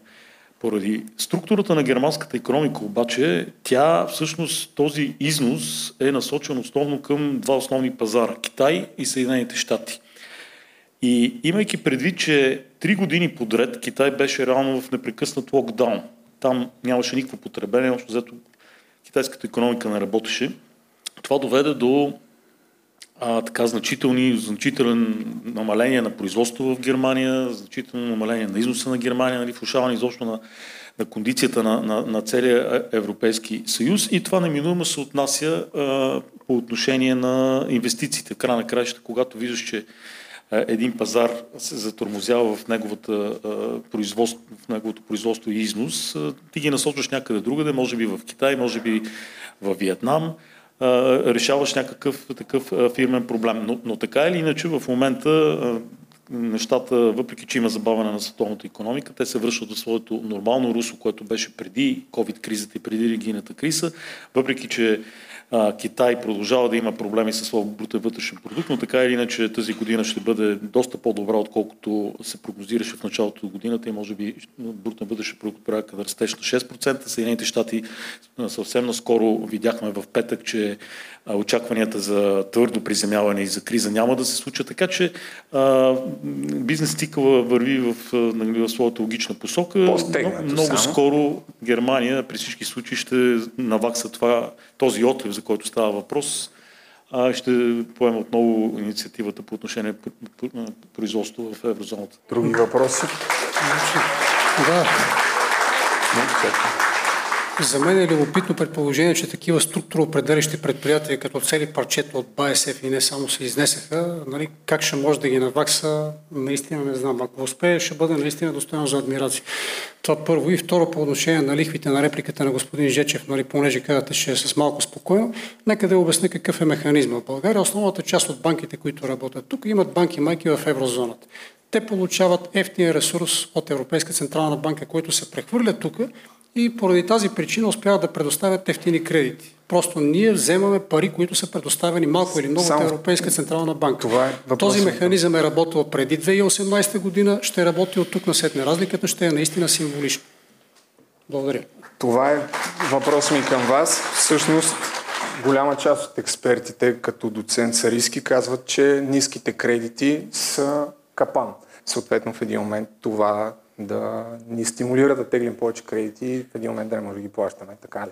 В момента няма никаква логика европейските банки да, да, да пращат своите някаква част от ресурса си в България заради по-високите лихви, защото лихвите в България са по-низки от еврозоната. Да, да, говорим за евентуално прекратяване на идеята за членство. Нали? В този случай, че ще има промяна и тогава се компенсира с ресурс. Ние имахме такава ситуация, където една сериозна част от банките майки в еврозоната даваха ресурс тук, когато преди голямата финансова криза, когато лихвените проценти, банковите лихвени проценти бяха по-високи. Само, че след избухването на голямата финансова криза, първо това вече не се случва, защото голяма част от европейските банки изтеглиха капиталици. Второ, БНБ се намеси много сериозно на пазара. Тези потоци се следят. Така че това за настоящия момент не смятам, че представлява някакъв сериозен риск. Сега аз по принцип не, не разглеждам изобщо хипотезата, че е, еврозоната ще фалира и тя се разпадне, защото ако наистина това се случи, това, което преживяхме 2008-2009 година, просто ще, ни, ще представлява за нас детска игра. Нали, а, това ще бъде такъв сериозен катаклизъм, че аз изобщо не мога да си представя как ние се отвързваме от еврото и отиваме да се закачваме за долара и за някъде, някаква друга валута, при условие, че това е ясно, че ще бъде един световен катаклизъм. Където... само още един въпрос. А, доцент Сариски показа графика, в която всъщност се оказа, че страните, които не са в еврозоната, имат най-висок кредитен рейтинг. Защо да се бутаме тогава да влизаме? Не, не, значи вижте, не, не, страните в еврозоната имат най-високия кредитен рейтинг и самата еврозона има най-високия кредитен рейтинг, три пъти А. Сега, разбира се, има страни като Швеция, Дания, Норвегия, които са изключително развити страни, които имат своя кредитен рейтинг, много преди изобщо нали, да говорим за еврозона и за влизане в еврозоната и така нататък. Така че да сравняваме тези страни, които имат десетилетна история на висок кредитен рейтинг с състоянието в момента и така казваме, ето, те са извън еврозоната, затова е, кредитния рейтинг е висок. Това не е, не е правилно. Нали, същевременно има държави от периферията, за които стана въпрос, които наистина имат нисък кредитен рейтинг. България е една от тези държави. В момента тя има а, инвестиционен рейтинг, най-високия рейтинг от група на 3 пъти Б. Аз лично очаквам и това, между другото, а, има в анализи на световните рейтингови агенции, че в момента, в който България влезе в еврозоната, Прекъсвам ви само, че... ще се увеличи кредитния рейтинг Да. на държавата. Прекъсвам ви, като за първи път малко излизаме извън графика, който си бяхме поставили, но влиз- влизаме в следващата, третата подтема, която е по-скоро свързана с идеологията, от валута към идеология, така прекръстихме и имаме една анкетка най-разумните граждани в столицата. Питах ги Европейския съюз или Русия? Това е въпроса, който зададох на група хора, тъй като каквото и да си говорим, А защо не питате Европейския съюз или Америка, примерно? Просто, Не би било зле. Защото смятам, че хората, които са тук, знаят защо. Не. Ето, какъв е проблема да е така формулиран въпрос? Анкетата е хумористична, не се притеснявайте. Крис, пускай видеото. Какво предпочитате? Европейския съюз или Русия? Я бега сега на таблет. Русия е по-справедлива. Защото Европейския съюз направиха войната. С германците и американците. Европейския съюз. Защо там? Ами, те са по-възможни хора. Русия предпочитам. Кой не освободи от турско робство? Кой да жертви? Европейския съюз или Русия? Извинявай. Да ти кажа откровено и, и двете работи. И Русия, и Европейския съюз. Къде се живее по-добре според тебе? Европейския съюз, разбира се. Европейски съюз. Европейския съюз или Русия предпочитате? Искаме циганите, брат, друго нищо не искаме. Но ние сме европейци, бе! Е, добре. Предпочитаме небесното царство и да дойде неговото царство както на небето и така на земята. Ето това са моите хора. Да. Те нямат парички, работят от сутрин до вечер. Вие какво ще им дадете? Вие, вие. Ще му дадете ли нещо? Ние нямаме И и те ние парички, за тогава- съжаление. Така, това беше кратката анкетка. Всичките хора, които питахме, бяха 7 за Русия, 4 за Европейския съюз, един БГВ и един за Небесното царство.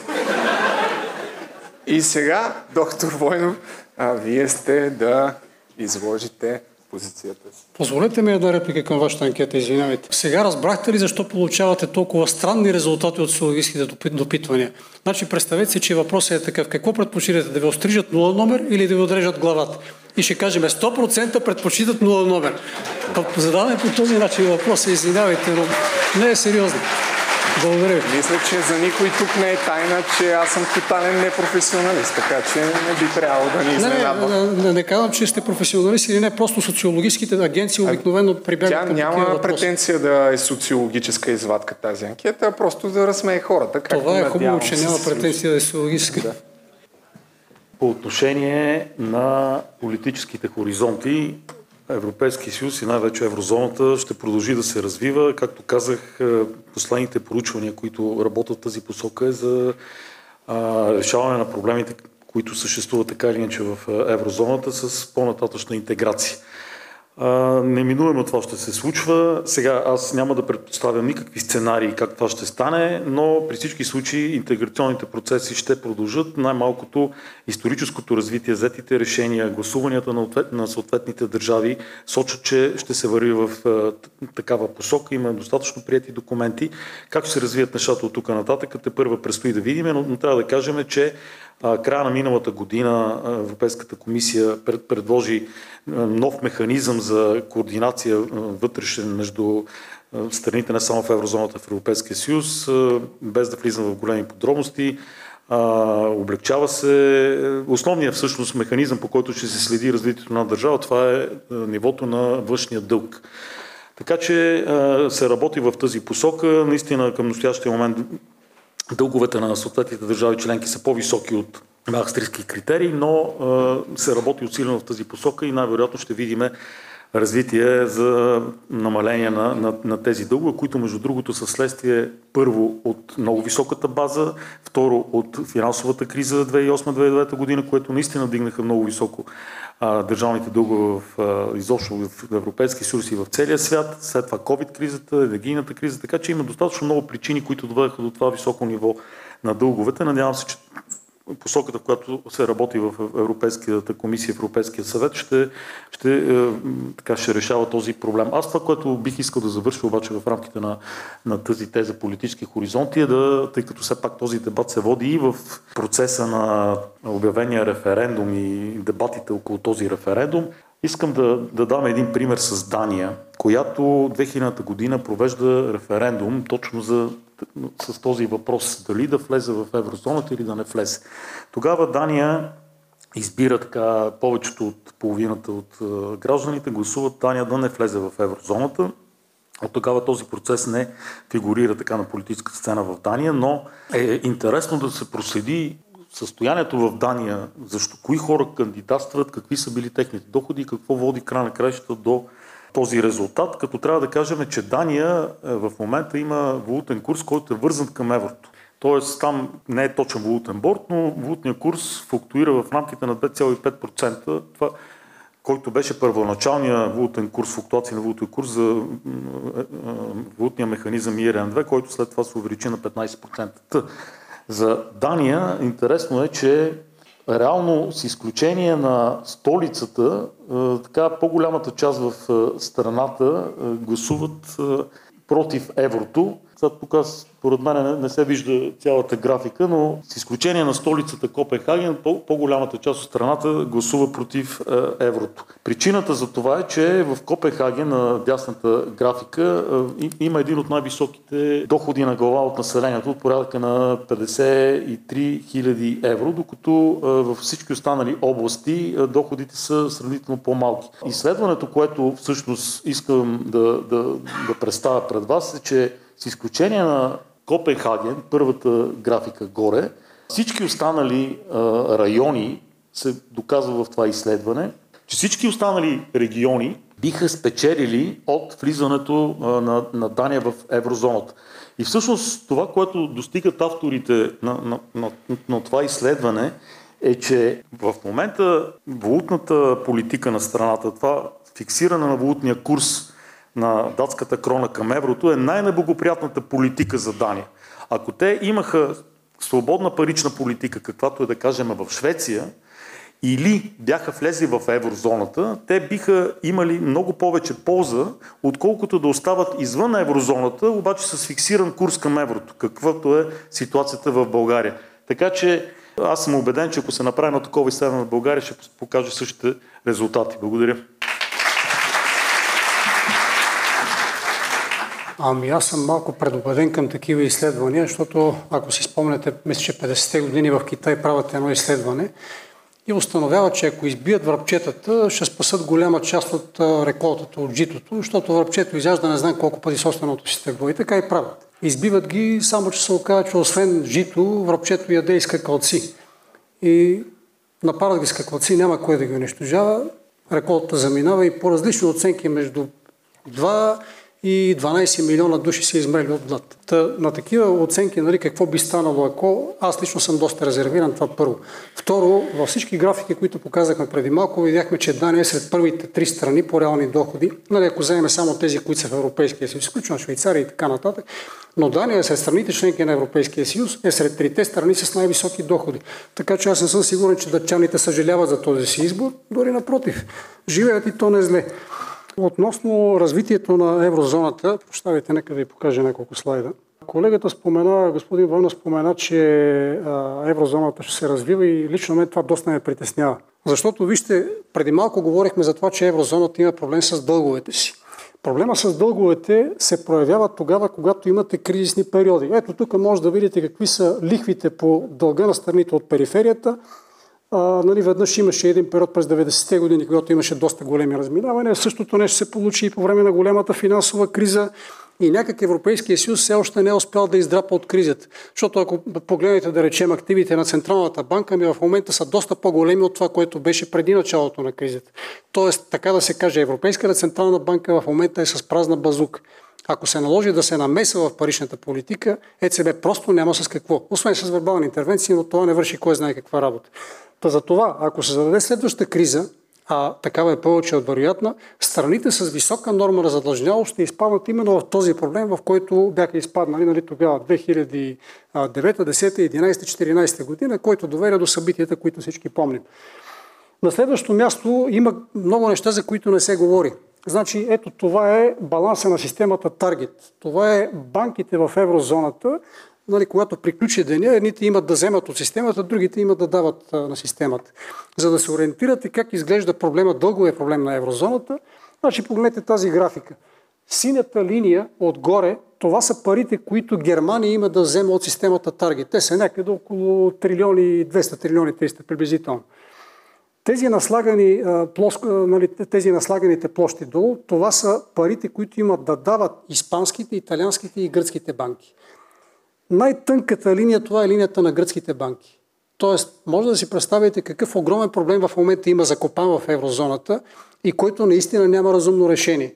Тоест, имаме проблем както с търговските банки, така и с публичния дълг. И за да добиете представа какво е нивото на публичния дълг и каква е ситуацията там, ще ви покажа още една интересна графика. Значи на тази графика може да видите а, държавните ценни книжа на Испания и Италия, кой ги купува в момента. С червено са обозначени финансовите посредници. Всички банки в момента се опитват да разкарат италиански и испанския дълг. Онези, които поддържат котировките на италиански и испанския дълг, това са централните банки на тези страни. Тоест, ако еврозоната, ако Европейска централна банка не купува тези книжа, техният дълг ще се срине отведнъж.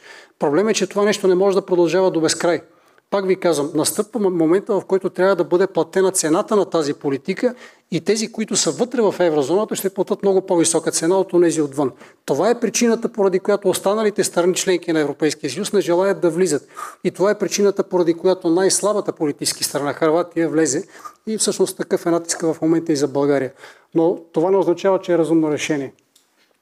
Най-накрая, понеже си говорихме за много неща, за доходи, за стандарт на живот, говорихме за бизнес климат и така нататък, значи можете да видите намеренията, сега извадих анкетата за трето три месечи, каква част от населението на тези страни възнамерява да си купи имот през следващите 12 месеца. Погледнете кои са страните, в които има най-низко желание за такава покупка. Ми това са страните от периферията. Италия, Испания, Гърция, Португалия и така нататък. В най-горната част можете да видите, че там се намира Польша, ако не се лъжи, нали така? Страна извън еврозоната. Не е нещо, от което да правим някакви капитални заключения, но при всички положения, когато във всяка от тези графики имате такова групиране на страните от перифериите и то в неблагоприятната страна, в неблагоприятния полюс, едва ли е най-разумното начинание да бързаме да се присъединим. Благодаря ви. Въпроси. Може би пак връзка с имотите. Смята ли господин Сарийски, че всъщност една от причините за инвестициите в имоти, включително и в България, не е свързано с невъзможността да се инвестира в някакви по, по-добри финансови инструменти, които принуждават всъщност населението да инвестира основната си част в имоти недвижима собственост? Верно е. Нали, от една страна това е поради липса на финансови инструменти. Както знаете, имахме един фал старт на Българска фондова борса и де факто след срива, който имаше през 2009 година, ако не се лъжа, изгуби някъде около 70% от капитализацията си, българите гледат с доста силно предубеждение на фондовата борса. Така че дали ще сме в еврозоната или извън еврозоната, когато нямате местни инструменти, които да предложите, трудно може да компенсирате този дефект. И не на последно място трябва да кажем, че такава е нашата култура. Както да речем, ако разговаряте с, да речем, турски граждани, тяхната нагласа е да купува злато. Налично злато почти всяко семейство притежава такова. В България нагласата е инвестиране в недвижими имоти. Нагласите са нещо, което се променя ужасно трудно и независимо дали сме вътре или извън еврозоната, хората пак ще купуват имоти. То от тази гледна точка самото членство не би променило нищо. И последно, извинявайте, за недвижимите имоти, на практика влизането на страните, които са от периферията, Италия, Испания, Гърция и така нататък, доведе до надуване на балони на тези, в, нали, на тези пазари, които след това, нали, видяхте, че се сринаха и населението си плати доста висока цена. От тази гледна точка, в сегашната ситуация, в която се намираме, да позволяваме надуването на такъв балон, за мен не е добрия вариант. Благодаря. Други въпрос? Добре. Аз имам един въпрос, за да не бавя повече нещата. Моят е свързан, само да кажа, че аз съм го кръстил от а, валута към идеология. При вас е политически хоризонт, тъй като в началото така бях кръсил тази подтема. Впоследствие реших, че а, звучи по-добре така. И то е, въпросът ми е свързан с разделението на Европейски съюз и Русия, тъй като аз лично вярвам, че една част от застъпниците на тезата да не приемаме еврото, всъщност искат да ни изкарат от Европейския съюз. Може да е грешно мнение, но това е моето мнение. И в тази връзка ми е въпроса. При Александър Александров от Общност с идеал, който впрочем в учредителния си акт е записал, че се бори за европейски ценности, казвате, че повечето неща за Русия не са верни. И може ли в кратка блиц форма да ви изборя няколко неща да споделите дали са верни? Путин диктатор ли е? Да, диктатор е.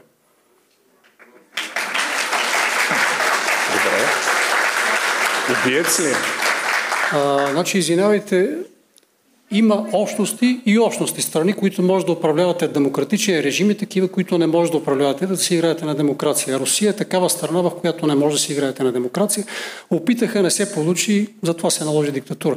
Всъщност, извинявайте, препоръчвам ви една книга, която издателство Изток-Запад издаде съвсем наскоро, Психология на тоталитаризма. Там може да видите, нали, понеже не е нещо, което може да бъде в рамките на няколко минути, но как се преминава точно от тези демократични възгледи към установяването на тотална диктатура и обикновено колкото повече се продължава с тая псевдодемокрация, която има в момента, толкова по-жестока е диктатурата след това. Така че се опасявам, че не само Путин ще бъде диктатор. Добре. В те нещата следващите се включват в първия отговор, но все пак за публиката. Има ли свобода на словото в Русия? Само да питам, дебата беше за еврото или? Да, аз обясня. Не, защото, все пак се казвам. изведнъж. Мисля, че за всички е ясно, че има пряка връзка с една част от експертите, които защитават позицията против еврото и позицията им за Русия и войната в Украина. Не, Та, има ли свобода на словото? Категорично няма такава връзка. Има ли свобода на словото в Русия? Категорично не, мисълта ми е, че категорично няма такава връзка. Добре, няма да говорите на този въпрос. Не, не, напротив, няма свобода на словото. Моля? Няма свобода на словото. Вижте, страна, която е във война, не може да си позволи свобода на словото. Има ли съдебна преди, система? Нека само да довърши. Преди 40, извинявайте, преди 44-та година България да не би имал свобода на словото. Значи тогава влиза закона за защита на държавата, в който се казва какво може да говорите и какво не. От тази гледна точка нито една страна в военно временен режим не може да си позволи свобода на словото, така че няма. Те ли са? Благодаря ви. Аз съм водещи и се си мисля, че мога да избирам как да водя разговора. Да. Ето тези хора със сигурност не подкрепят Русия. Със сигурност. Не, не, да. извинявайте, не е коректно така да изопачавате думите им. Хората искат да говорим за еврото. Точно така, да. Когато, когато дойде моето време да изразя моята позиция, ще се обоснова защо смятам, че има пряка връзка с тези неща.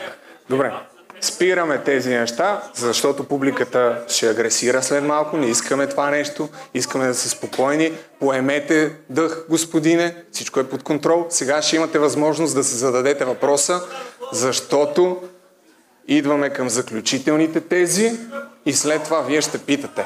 Не съм свикнал на такава агресия. Не, мисля, че вие провокирахте с тази непредвидена тема, защото никъде в предварителния регламент не пише, че се питаме за Русия. Все пак се казва политически хоризонт, нали? близко е до акъла, че ако Да, излезем темата от беше а, друга. еврозоната, може би... Ще задавате ли въпроси? Все пак за продължим по сценарий. добре. Въпросът ми е следния. А, както знаете, Европа прави всичко възможно да премине към някакъв режим на федерализация. Всъщност в този си вид виждаме, че еврозоната единственото, което прави е да се закопава все по-голям дълг. И един от вариантите за разрешаване на този вътрешен конфликт е да се премине към някаква федерация, в която ще имате фискална хармонизация, общ бюджет и така нататък и така нататък. Ако наистина се премине в такъв режим, смятате ли, нали, всички страни, които са в еврозоната, ще трябва да влезат, искат или не искат в федерация. Другите ще могат да избират.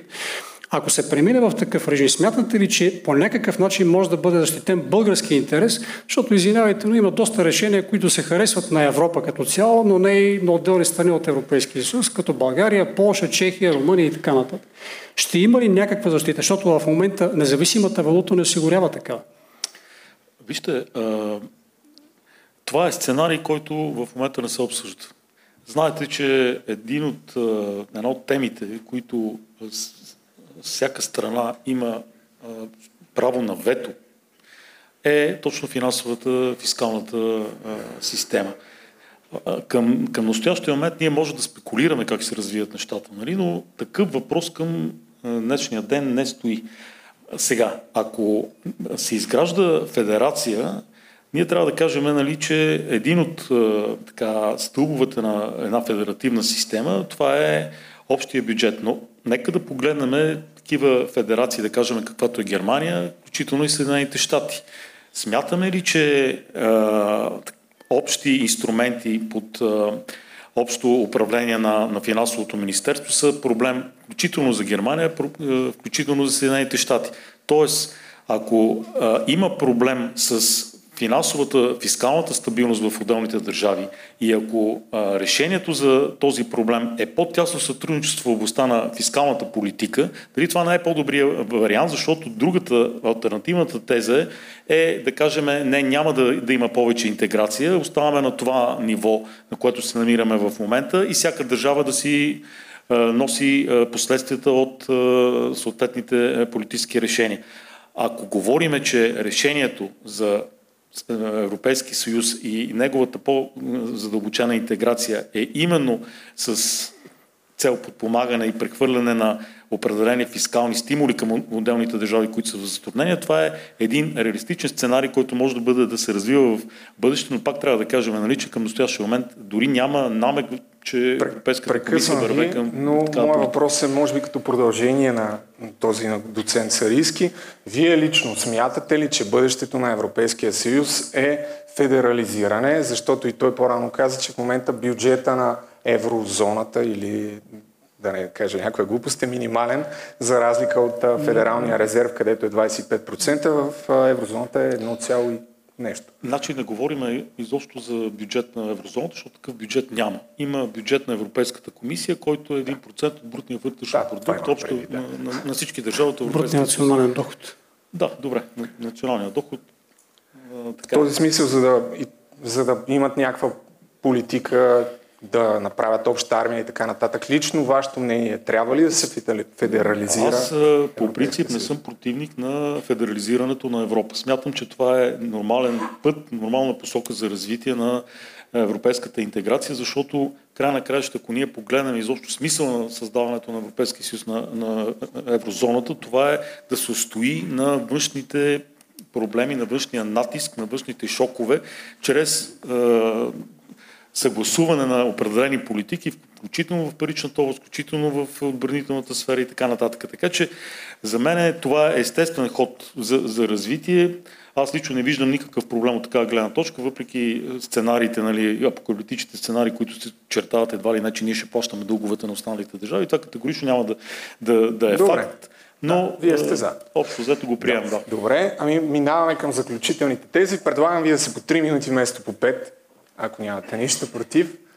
И след това да минем към въпросите на публиката. Ами, всъщност всичко това, което казах и което защитавах до този момент, аз смятам, че е, Европейския съюз и еврозоната е, ще се преборят с всички тези проблеми, които се изправиха пред тях. Края на краща трябва да кажем, че еврозоната е горе-долу на 20 години до този момент, защото еврото не паричното евро беше въведено в 1999 година, банкнотите евро бяха въведени в 2022 година. Така че през тези периоди имаше достатъчно кризи, които обсъдихме, които се видяха от всички. Самия факт, че до този момент еврозоната остава, Европейския съюз остана, т.е. има достатъчно съпротивителни сили срещу такива външни проблеми. И а, през всичките тези години се намираха и търсиха решения за, за тяхното преодоляване. Така че аз в момента не виждам защо трябва да чертаваме някакви а, отчаяващи апокалиптични сценарии за разпадане на еврозоната, за за обеднява и така нататък, много малко е вероятно, особено пък в някакво обозримо бъдеще, в рамките, да кажем, дори на нашия живот, да, да видим такъв сценарий, освен ако разбира се не се стигне до някакъв световен катаклизъм, като ядрена война и така нататък, но тогава общо взето оцеляването на еврозона ще ни бъде най-малкият проблем. Така че според мен развитието на еврозоната, колкото и да е трудно, колкото да препятства да има пред него, ще върви в положителна посока и пак ще повторя, че края на краищата всичките изследвания, всичките статистически данни, които имаме достъп до тях, говорят, че държавите, които са влезли в еврозоната, увеличават много сериозно доходите на населението, брутния вътрешен продукт на глава от населението, инвестициите, търговията и така нататък, което е една цел, смислена цел, рационална цел, разумна цел, която има смисъл да, да бъде преследвана.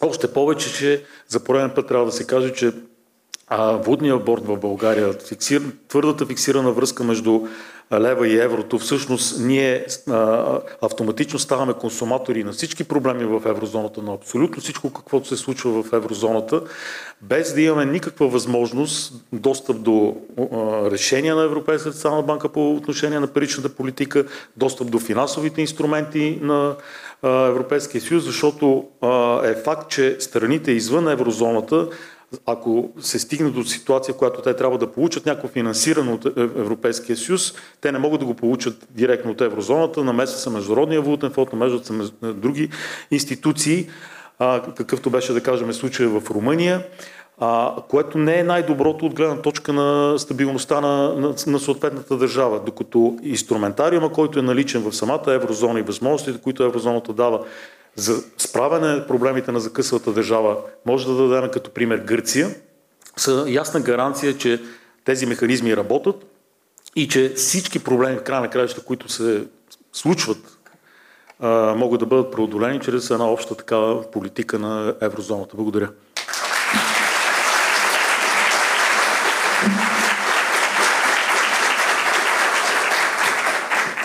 Доктор Войно спомена думата апокалипсис. Значи, вижте, ако погледнете дела на страните членки на Европейския съюз, какъв е бил техният дел от световната економика, да речем в края на миналия век, 98-99 година и го погледнете в момента, 22-23 година, ще видите, че той е намалял с над една трета. Не знам дали знаете, но загубата на тегло е един от ключовите признаци за някакво тежко хронично заболяване. Понякога става дума и за по-тежки неща. Това първо. Второ, а, говорим за това, че нали, дали трябва да говорим за апокалипсис или не. А, нали, сте чували за синдрома на Сидония Полинари, а, който в, а, нали, след а, края на, на, на пети век стои в а, вилата си, пише нали, колко е красиво водното конче, увиснало на повърхността на басейна на неговата вила, а в това време варварите прегазват Рим. Така че това, че ние няма да си говорим за апокалипсис, не означава, че той не чука на вратата. И че наистина буквално утре или в други ден няма да се наложи да се вземат тежки болезнени решения. Като погледнете тенденцията, специално през длъжността, аз не виждам как можем да излезем от това състояние, без наистина да се премине към такива тежки решения. А, доктор Войнов нали, каза, че той е категорично не смята, че може да се премине към мутуализация на дълга. Нали, това съм го чувал от други мои колеги. Въпросът е кой от тях и с какво би гарантирал, че това няма да се случи. Защото нали сещате, че ако се случи, цената за това ще я плащаме всички ние. Парите се събират през бюджета, искаме или не искаме. Така че нали, единственото, което правя аз и моите самишленици е да коментираме това, че има рискове. И при положение, че в момента не се намираме в период на някакво стабилно економическо развитие, за нас далеч по-добрата позиция е да стоим извън еврозоната и едва на по-късен етап да се включим. Винаги можем да го направим. Но иначе веднъж влезли, няма да можем да излезем от там. Обикновено на тези места ни викат капани. А, и най-накрая, последното нещо, нали, предполагам, че много от вас, когато се говори за федерализация на Европейския съюз, го възприемат като една не лоша идея. Имайте предвид, че ако наистина се премине към такъв вариант за федерализация, България ще бъде нещо като европейския Видин, защото точно колкото България успява да подпомогне тези бедстващите региони, буквално в економическо отношение, економическата пустош на България да ги стабилизира по някакъв начин, както виждате, де-факто те запарат от година на година. Същото нещо ще може да направи един федерален бюджет. Неговата приоритетна грижа ще бъдат метрополиите, а не периферията. Благодаря ви за вниманието. Благодаря. Сега идва момент. Може, между другото, и на първия ред, ако искат хората от по-първите редове да зададат въпроси, този микрофон също може. Отново ви моля само да бъдат, колегата отгоре ще включи микрофон, само да бъдат кратки въпросите и да са въпроси без изказване на тези, защото нямаме много време. Да, госпожата с оранжевата рокля. Да, два кратки въпроса. Защо, господа дебатиращи, според вас няма механизъм за излизане от еврозоната? Много ми е интересно да го чуя. Самата конструкция на, на Европейския съюз и на еврозоната, това е общо взето еврозоната е крайният вариант на интеграция в Европейския съюз. Ако една държава е решила да влезе в Европейския съюз, а тя има възможност да своето е, пребиваване в Европейския съюз да приеме дали да, да влезе в еврозоната или да не влезе в еврозоната.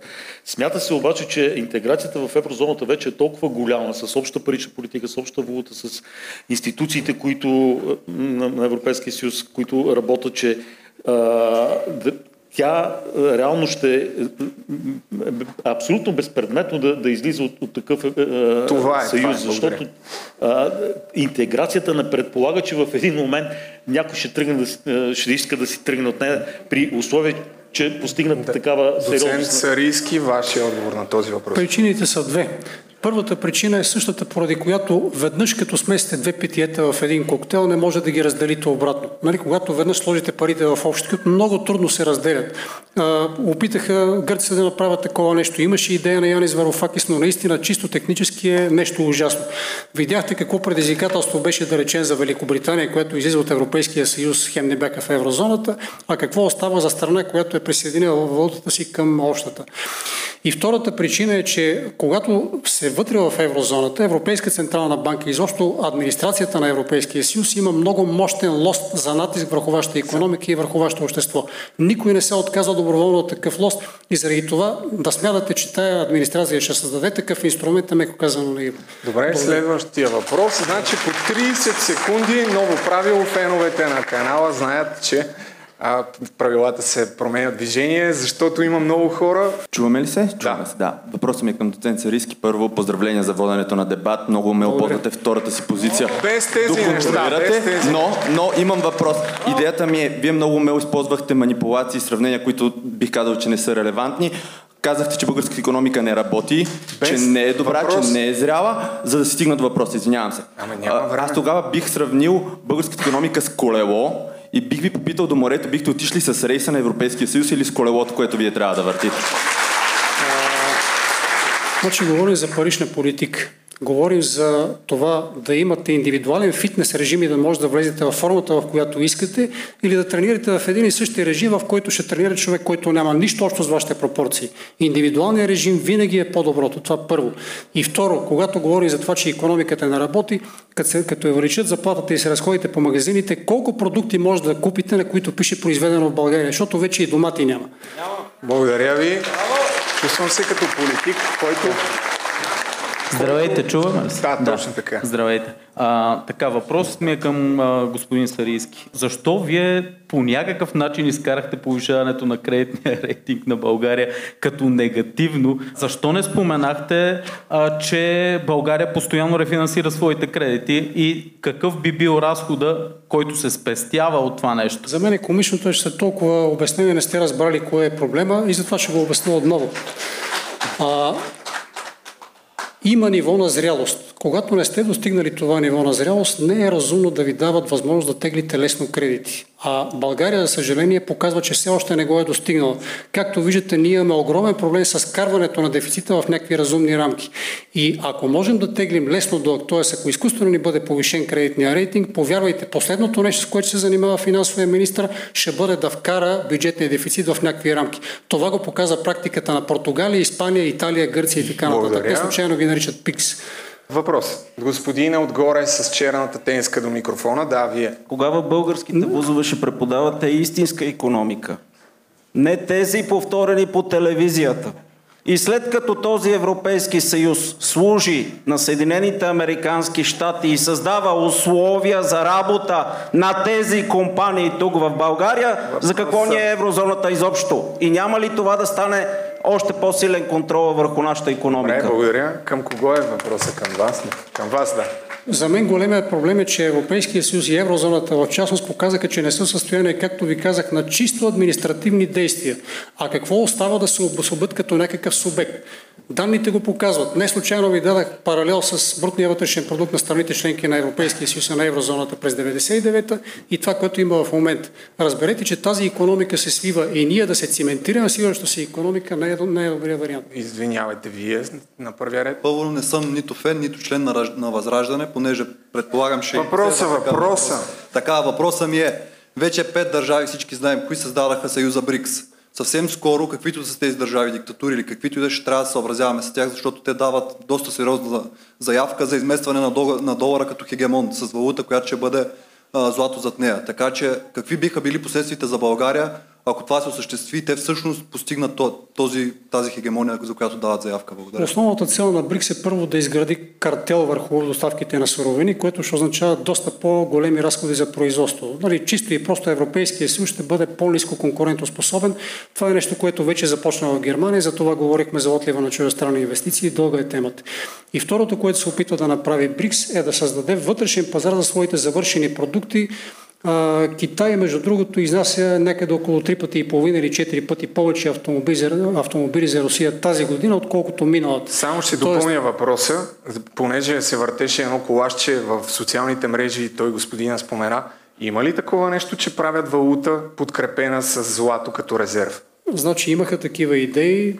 Чуха се няколко заявки за това, но последните изявления преди около 10 на дни от Южна Африка и от Индия казаха, че категорично няма да подкрепят такова решение. Разбираемо. Само, че е дълга тема. За ваша в проекта но ще бъде поне Аз в рамките. твърдя, че има съюз, не твърдя, че е създадена валутата, само да уточня. Да, да, да, точно така. намерения. Точно така, не сте го казвали. Само казвам, че перспективата е някъде около година, година и половина, но целта е точно тази карта и голям вътрешен пазар.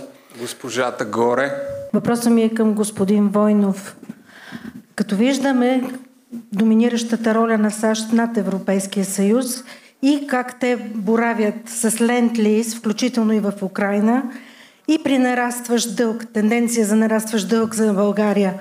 Как България ще се разплати? Като Гърция с пристанища, острови и територия ли?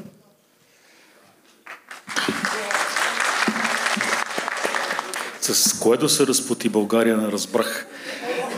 А, значи да, да, се, да се такива твърдения, общо взето не знам откъде идва, че САЩ имал хегемония над Европейския съюз, едва ли не САЩ управлява еврозоната. Нямам представа откъде идват такива а, нали, а, тези. Добре, сигурно има, сигурно има много хора, които разбират. Може би альтернативата каква е тогава? Може би Русия трябва да управлява Европейския съюз, Русия да... Добре, се казва... А, господине, само да ви кажа, аз не съм съвсем обикновен гражданин, аз съм финансист, економист, да. дипломиран счетоводител и контролер. Добре. Работи в международни компании, включително в две от най-големите аудиторски компании. Нека просто да зададат повече. В Пирея пристанището е китайско. Нали, всъщност вашия въпрос е провокиран от там и между другото Холандия също продава дялове на Китай. Така че това не е изключение, ще бъде по-скоро практика, нали, при положение, че се потъва. Значи вижте, господин Войно, знаете като финансист, когато някой не може да си връща кредитите, обикновено а, а, кредитора се удовлетворява за сметка на обезпечение някакво. И нали, в Гърция стана това нещо с пристанище, инфраструктура и така нататък. Добре, Няма страхов. Вие твърдите, че България не може да си връща кредити и Гърция не може да си връща кредити. Твърдя, твърдя, че практиката в, Гърция, практиката в Гърция показва, че взимат пристанище и кой би гарантирал, че няма такъв сценарий да се случи в България. No. Защото 90-те години, извинявайте, ако си спомняте, бяхме в неизпълнение. Значи, нека да чуем още няколко въпроса. Само заповядайте. А, моя въпрос е към доцент Сирийски. Понеже заговорихме за голям външен дълг като държави като Гърция, Испания и Италия, ние не научихме от техните грешки как да не нямаме ние такъв външен дълг.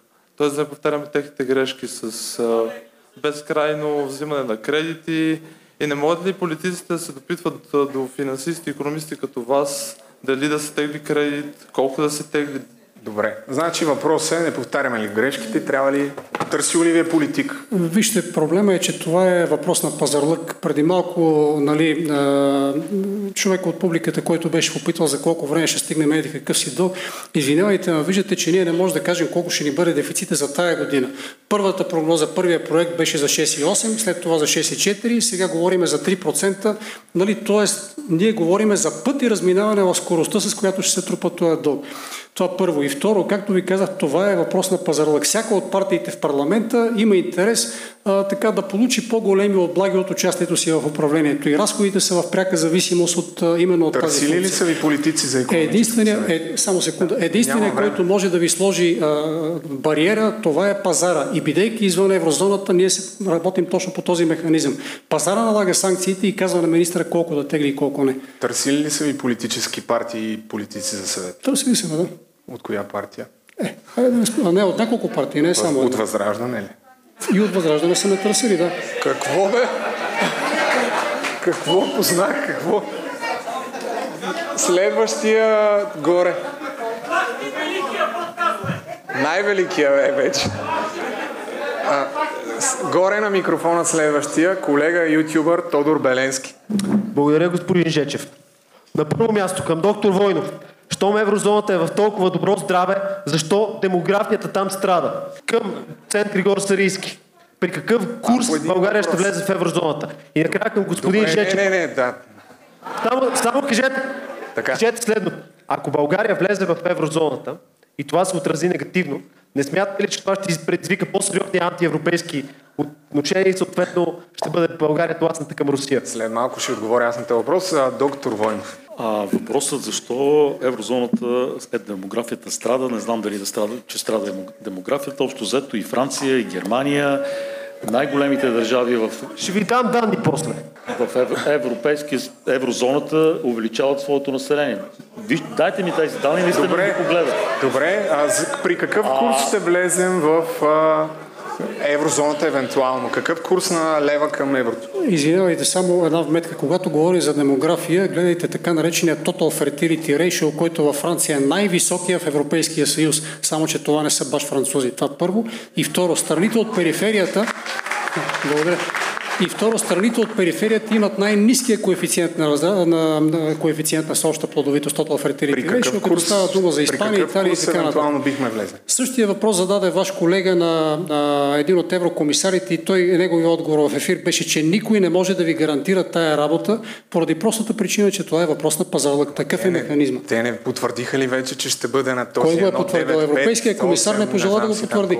Еврокомисара не пожела Тоест, да вие казвате, че категорично заявяват, че ще е фиксиран какъвто е бил 25 години, Кой не заявява? 2 месеца и половина. Има- има решение, 25 извинявайте, години. има решение Вие казвате, че може да е друг. Напълно е възможно. Така Има е. решение на 25 Народното е събрание. Само секунда. Решението е едно, но процедурата за влизане тя има върховенство над решението на Народното събрание. Защото Не, въпросът е, че ние няма да влезем, ако не е Че- този курс. Нали? Смисъл да се Кой го продават- казва? Значи процедурата е когато Има решение порадеш- на Народното събрание, което Процедурата казва, е, че че България няма да влезе в еврозоната. процедурата е, че на когато си курс. порадеш молба и те одобрят, влизаш. Не, Няма то просто това е решение което на го Народното събрание. Не може да, го, да кажем, че не съществува, нали? защото ясно е записано, че България няма да влезе в на европейското право има на върховенство курс. над решението на Народното събрание. Колегата на първия ред, заповядай. Какви, на база вашата експертиза, какви са гаранциите в тази голяма разлика между това, което Германия има да взима и това, което Италия и Испания имат да дават? Каква е гаранцията, че влизайки на България в еврозоната, ние няма да платиме част от тези... А, Добре, разбрахме, тези че суми? ще, ще плащаме ли дълговете Вижте, на това, богатите това е страни? абсолютно хипотетично, нали, хипотетична теза, че някой ще плаща на някого. Това е механизъм, по който работи Европейската централна банка. Този механизъм работи по този начин. Той е разписан, знае се как работи. Това, че задъл... задълженията на Испания и Италия са по-големи е, за сметка на е, е, излишъка на Германия, това не означава, че този механизъм не работи. Напротив, самия факт, че ние разискваме това в момента, означава, че механизма си върши работа. И да се твърди, че понеже има такова разминаване между излишъка на Германия и дефицита на Испания и Италия, това е основната причина да се разпадне еврозоната и едва ли не застрашава по някакъв случай еврото. Това е Ма не, тук не става въпрос за плащане, това е парична От- политика? Отгоре, отгоре още 6 въпроса, съжалявам. 6 въпроса, 3 горе и 3 долу. Аз ще задам бърз въпрос. Трябва да направим само с въпроси едно издание. Добре, дали може да направите ретроспекция на това, което са били производителните мощности на България преди влизането в Европейския съюз, спрямо след приемането на еврото и сега? И как точно ние ще подобрим своята производителност, ако за 16 години бележим само негативен ръст? Благодаря. Нека да кажем следното. България 97 година фалира. И тя фалира, защото предприятията, които имаше в социалистическа България, спряха да произвеждат. Реално, ако погледнем брутния вътрешен продукт на страната, след спада от порядъка на 20% до 97 година, той започна да се увеличава и ние през последните, след 98-99 година, ние е, бе- белязахме най-големите економически ръстове в е, историята на, на страната. Да се твърди, че в момента дър- държавата е зле, защото е имала нещо си, което е било съсипано през тези 15, 20 или 30 години. Аз мисля, че през цялото време всичките тези слайдове, които изнесах пред вас, нали, говореха в една единствена посок, че приемането на България в еврозоната ще повиши производителността, ще повиши търговията, ще повиши инвестициите, ще повиши доходите. Доцент Сариски, само вашия отговор на този въпрос, защото доста страстно. Аз ви показах една от графиките. БВП на човек по паритет ви показва в периферията колко се е повишила производителността. Всъщност посоката е наопаки. Това първо. И второ, да говорим, че 97 година България е фалирала, не е верно. България беше фалирана заради такива пишман приватизатори, които унищожиха малкото производство, което имахме.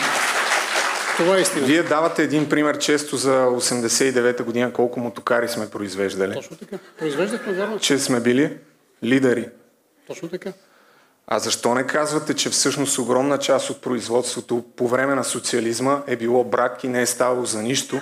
И конкретно за мотокарите ще ви кажа, че между 60 и 82% от окомплектовката идва по второ направление.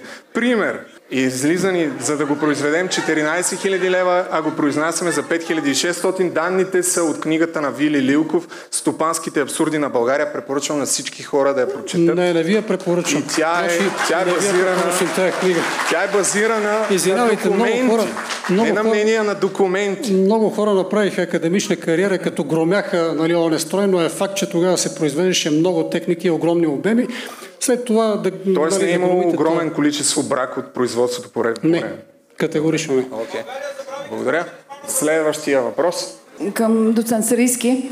А, на мен също ми направи голямо впечатление вашият цветист език, изпълнен с а, метафори. Аз самата имам метафори, ама ще ги спестя. А, искам да се върна към метафората, към а, сравнението на Европейския съюз с града, в която няма... Какво беше там? Конструктивни елементи, да, нощ. Да, я най-вече е, противоземетръсни шайби. Точно така. И че с- е необходим основен ремонт на Европейския съюз, т.е. поставянето на тези шайби. Много ми е интересно как ще изглеждат тези шайби и как ще изглежда въобще този основен ремонт, как го виждате вие и дали въобще има смисъл. А, видяли са го доста економисти преди мен. Аз ви споменах за теорията за оптималната валутна зона. За да имате наистина оптимална валутна зона, трябва нито една от страните членки да няма по-голям интерес от провеждането на определена парична политика, отколкото останалите. Тоест, трябва да имате някакво хомогенизиране на структурата на добавена стоеност и така нататък. На Реалистично ли е това?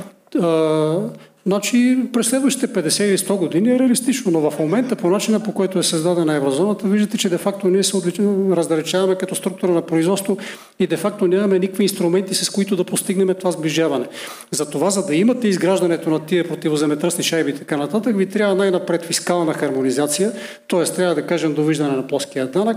Второ, трябва да има стимулиране на бизнесите, които не са достатъчно развити, за да може да се постигне някаква хармонична структура на добавената Благодаря. стойност и така нататък. Нали, наистина е тежък. Чуем още двама души. А, Здравейте! А, Моя въпрос е по-скоро към доктор Войнов, отколкото към доцент Сирийски, понеже предполагам Всъщност е неговото Са- мнение какво е. Сарийски. Сарийски. Да, а, извинявайте. А, към октомври миналата година валутния резерв на България е 64 милиарда лева. Ако влезем в еврозоната, валутния резерв ще намалее 10 пъти. Какво се случва с тия 60 милиарда и те ще стигнат ли всички 240 хрантутника да си имат едно пълно чекмедже до спалнята? Ето, че опрехме до ключовия въпрос. Каквото и да ви говоря, става дума за пари. Значи част от апетитите за влизането в еврозоната са точно, за, става дума за активите на управление емисионно, които са толкова, около 70 милиарда в момента. В момента, в който влезем в еврозоната, част от тях ще преминат на разпореждане на Европейска централна банка. А Турвойнов, само въпроса, извинявайте. Извинявайте много, да. Да. Да, да, какво ще стане с тези милиарди? Тези милиарди ще си останат в българската банкова система. А... Ако, а, да, аз наистина странно е, че, че, че ми се задават такива въпроси, нали? защото какво не, означава влизането в еврозоната? Някой си представя, че някой ще дойде, ще вземе парите на, на, на, на БНБ от банката и ще ги, ще ги даде на някой друг. Ако това е представата за начина по който функционира финансовата система на България, банковата система на България, съжалявам, нали, няма как да дам някакъв разумен отговор. Тези пари, които в момента формират валутния резерв на, на България, те са активи на, банк, на, на Централната Добре, банка. Благодаря. Последен въпрос. А, не, извинявайте. Добре, значи въпросът е много резонен. Вярно е, че няма да изчезнат, но ще бъдат трансформирани. Значи ще бъде направено ала бала с тях. Защото в момента... Къде ще отидат? По закона, сега ще ви кажа, по закона за БНБ активите на управление емисионно трябва да покриват определени критерии. В момента, в който влезем в еврозоната, тия критерии падат, което означава, че да речем германските облигации може да ги разкарате и вместо тях да купите облигации от някакъв местен фонд за преливане от пусто в празно, в който ще имате Това е ваши вярно, хора, които да разпределят тези пари. В момента, в който отпадна това ограничение, наистина няма да има нищо, което да ги спре да го направи. Това, това е абсолютно невярна теза. Защо? Защото има изисквания валутните резерви на централните банки в какви ценни книжа могат да бъдат инвестирани. Нали, Там имат, трябва да отговарят на определени рейтингови критерии, от- обикновено са над А. Така че да се твърди, че някой ще ги вземе тези пари, ще ги даде на, нали, на, на някаква фирма, която да прави каквото си иска, това е абсолютно, Нали знаете, абсолютна манипулация. че... Нали, не е манипулация. Нали знаете, че в момента Значи, вижте, аз, аз се съгласих да водим този, този да. дебат, когато има рационални Добре. аргументи. Ако, ако нали, в публичното А, пространство се хвърлят... Веднага, веднага, веднага мога да ви, да ви репликирам. Нали защото знаете, че в активите на централните банки от еврозоната има корпоративни книжа, да или не? Предполагам, че има, да. Те, те инвестират. Аз съм убеден. Залагам си заплатата на това, ако искате и заложите вие и вие твърдите, вашите. че на- значи, е- една част от, от валутните резерви на страната е, форм, се формират от задължения, включително и, и дългове на правителството, включително от минимални резерви на, на търговските В банки. момента купуваме правокласни облигации, които са публични. Да, и Тогава защо ще можем че да това ще се промени? Защо, защо ми... Защото това правят останалите Какви са, страни какви са правилата на Европейската централна банка? Няма вас? правила. Как значи имате, правила? имате правила за рейтинг, но никой не ви ограничава Ами, да купувате че има всяка, всяка една банка инвестира валутните резерви на своята страна в първокласни ценни книжа. Благодарение на факта, че има много дълбоки финансови пазари в различните страни, съвсем нормално е да се инвестират някаква част от тези резерви. Но, но при всички случаи, и включително и, и изискванията на Европейската централна банка по отношение на инвестиционната политика, включително и инвестиционната политика на БНБ, е валутните резерви на страната да се държат в първокласни ценни книжа, за да могат, когато се наложи, те да бъдат продадени, за да посрещат. Спирам ви наистина, благодаря ви. Количествените улеснения предполагат да ги държите в непървокласни, в това число и гръцки, които, както видяхме, Едно са средни време, а България не време купува такива. Взимам думата като водещ. Едно време, като ходих по дискотека, ми спираха лампите като знак да си тръгваме, сега ни спряха климатика. Последно, последен въпрос на човека с жълтата тениска, защото той щеше да ме бие по-рано и сега се надявам да не ме бие и да видим какво иска да пита. Абсолютно против всякакъв ред. Господин Жечев. Към мен е въпроса. Да. Благодаря. Така. Давайте. Според вас, доколко е целесъобразно за обществения дебат относно еврото в България, който е един, както всички предполагаме, дебат по економика, да тласкате дебата в плоскостта на про и антирусия, което отдавам на вашия все пак скромен прохождащ опит в журналистиката. Така е, той е доста скромен. Доколко е целесъобразно за един дебат за който твърдим все пак, че... Тоест, вие смятате, че няма никаква връзка, защото аз смятам, че има пряка връзка. Казах, след малко ще обясня. Вие смятате, че няма никаква връзка дебата за еврото с войната в Русия, да речем. В Украина. Това са ефтини внушения. Господин Жечев, Да. господин Просто Жечев, не ви прави чест да, Да. го правите. а, аз не оценявам Добре, няма да колко е. Въпрос е, оставете ме да довърша. Да. Че видях, че вие тласкате дебата, но вие какъв сте по тази Аз тема? съм водещ на дебата и организатор. Смятам, Да, че... но сте извикали. Това ми дава някакво право.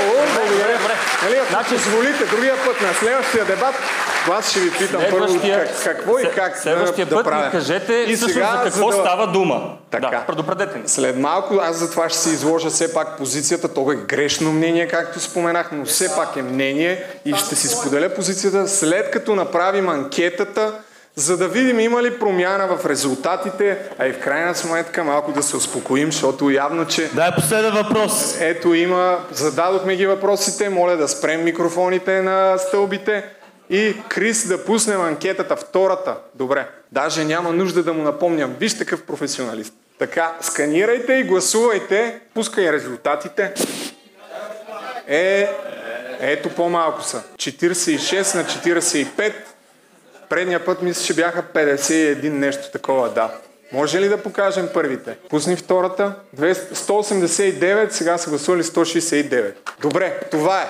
А, вървим към края, а края идва с все пак моето мнение, да кажа и аз пет приказки. Половината от хората може да тръгват, няма проблем.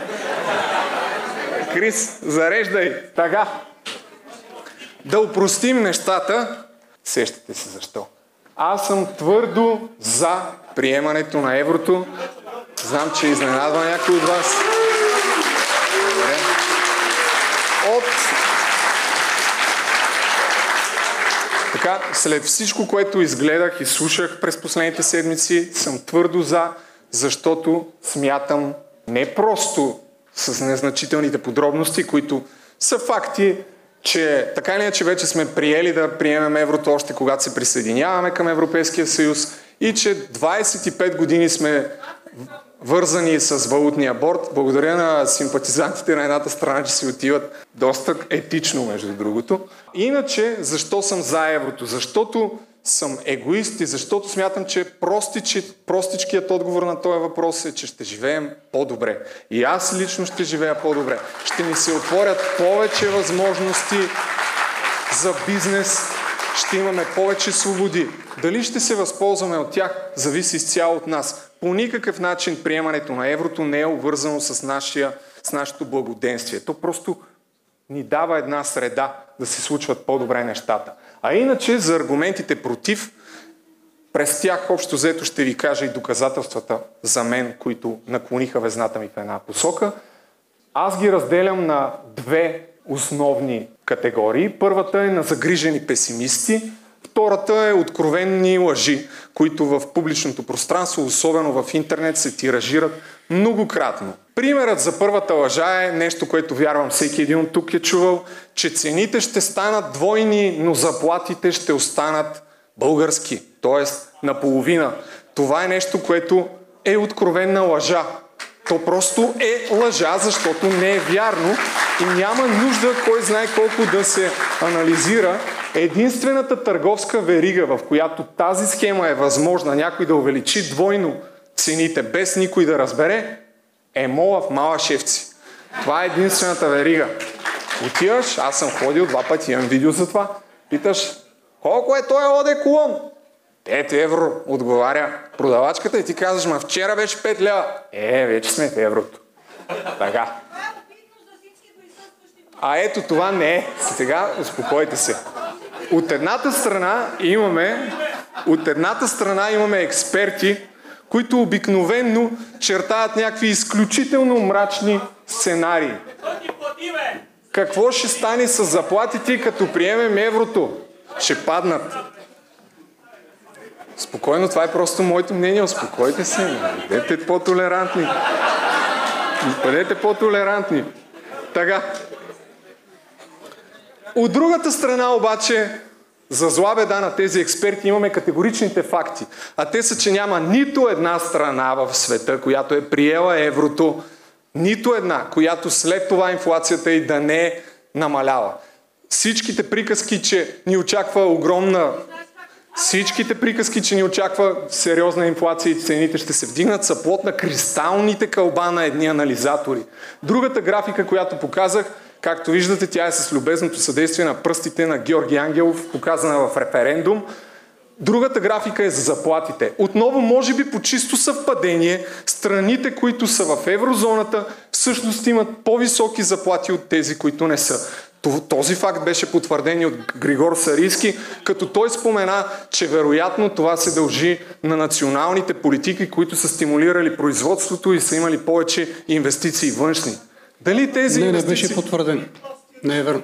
Добре, моя грешка. Извинявам се, няма да продължавам нататък, значи. Втория, втория, втория тип експерти са какво ще стане с инфлацията. Може би помните, може би не, много сериозна група хора прогнозираха, че в Харватска след като приемат еврото, цените ще се вдигнат толкова много, че ще трябва много бързо да излизат. Абе май не стана така. Доцент Сариски, ако не се лъжа, вие бяхте един от хората, които правиха подобни прогнози. Къде?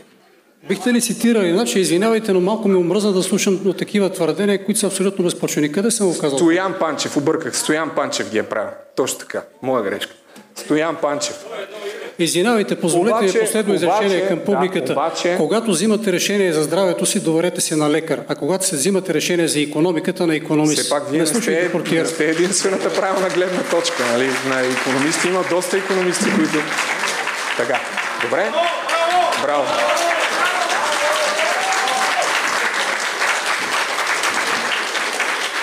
Явно аз нямам право на мнение. Супер, това е прекрасен завършък на този дебат. Аз въпреки всичко ще си продължа. Основният аргумент са загрижените песимисти е, че ако приемем еврото, кредитите ще се вдигнат. И, а, а, а защо ще се вдигнат? Всъщност кредитите ще се намалят, но ние ще влезем в дългова спирала. Ще имаме възможност да теглим ефтини кредити, както разбрахме от самия доцент Сарийски. Имотите ни ще поскъпнат, ако не влезем, лихвите ще се увеличат, т.е. ще плащате повече за ипотека. Но понеже, видиш ли, ще имаме възможност да теглим ефтини кредити, ще се изкушим да теглим много заеми и в един момент просто няма да, ги, да може да ги плащаме. Това са част от аргументите, които ги разбирам, но по мое скромно мнение те са свързани с един цитат на професор Красимир Петров, който в един подкаст каза няма нищо лошо в това храната да е много скъпа, ако ви принуждава да сме на диета. Моето мнение е, че аз предпочитам да имам парички за трюфели, тарталетки, чипсове, тортички и всичко, което може да ме направи 120 кг, но да вярвам в собствената си дисциплина, че съм достатъчно разумен да не стана 120 кг, но да имам парички. Друг е въпросът, нали, друг е въпросът, че дори и да не влезем в еврозоната, ако основното ни притеснение е, че може да задлъжнем, пак може да го направим. Защото политиците и днес, въпреки че не сме в еврозоната, пак ако искат, могат да ни да дуркат с супер много кредити. И така, защо според мен всъщност темата е пряко свързана с геополитическото геополитическата обстановка и войната, която се случва в Украина и всъщност основното разделение е Европейски съюз и Русия. Моето лично убеждение е, че огромна част от хората, които са против еврото, всъщност са против Европейския съюз.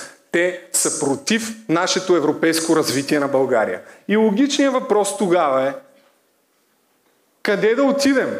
Защото включително и доцент Сарийски и много други економисти от неговата школа, да я наречем, непрекъснато чертаят песимистични сценарии. Говорят колко е зле, включително и днес. Чухме колко е задлъжнял Европейския съюз, как има не знам си колко процента дълг.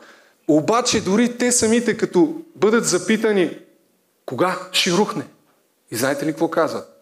Еми няма да е в обозримо бъдеще. Защото това са бавни процеси, най-вероятно няма да е и следващите няколко десетилетия. И аз тогава викам, е, за кого го правим тогава? Не е ли в наш интерес да живеем по-добре сега? Какво ли е това? С статистика излизам.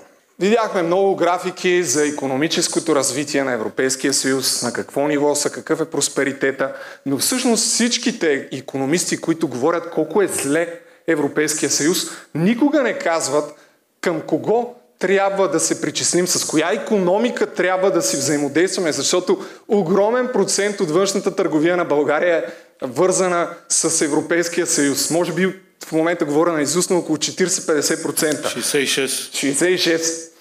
Тогава с кого ще търгуваме? Бе? Това, уважаеми зрители, е един измерител на економическото развитие и просперитета на обикновения човек по време на Римската империя. Е, така са били публичните туалетни. Виждате ги, напъват заедно. По средата е имало една гъба, с която са се да си забършат дупито. Обаче газарите са имали собствена кула. Е, това е истинския флекс. Да се изтропаш от върха на замъка и долу простолюдието да ти бърше нали, отработеното, но всъщност идеята е, че ти си сам там. Нали, имаш лукса да имаш вътрешна туалетна. Що го казвам?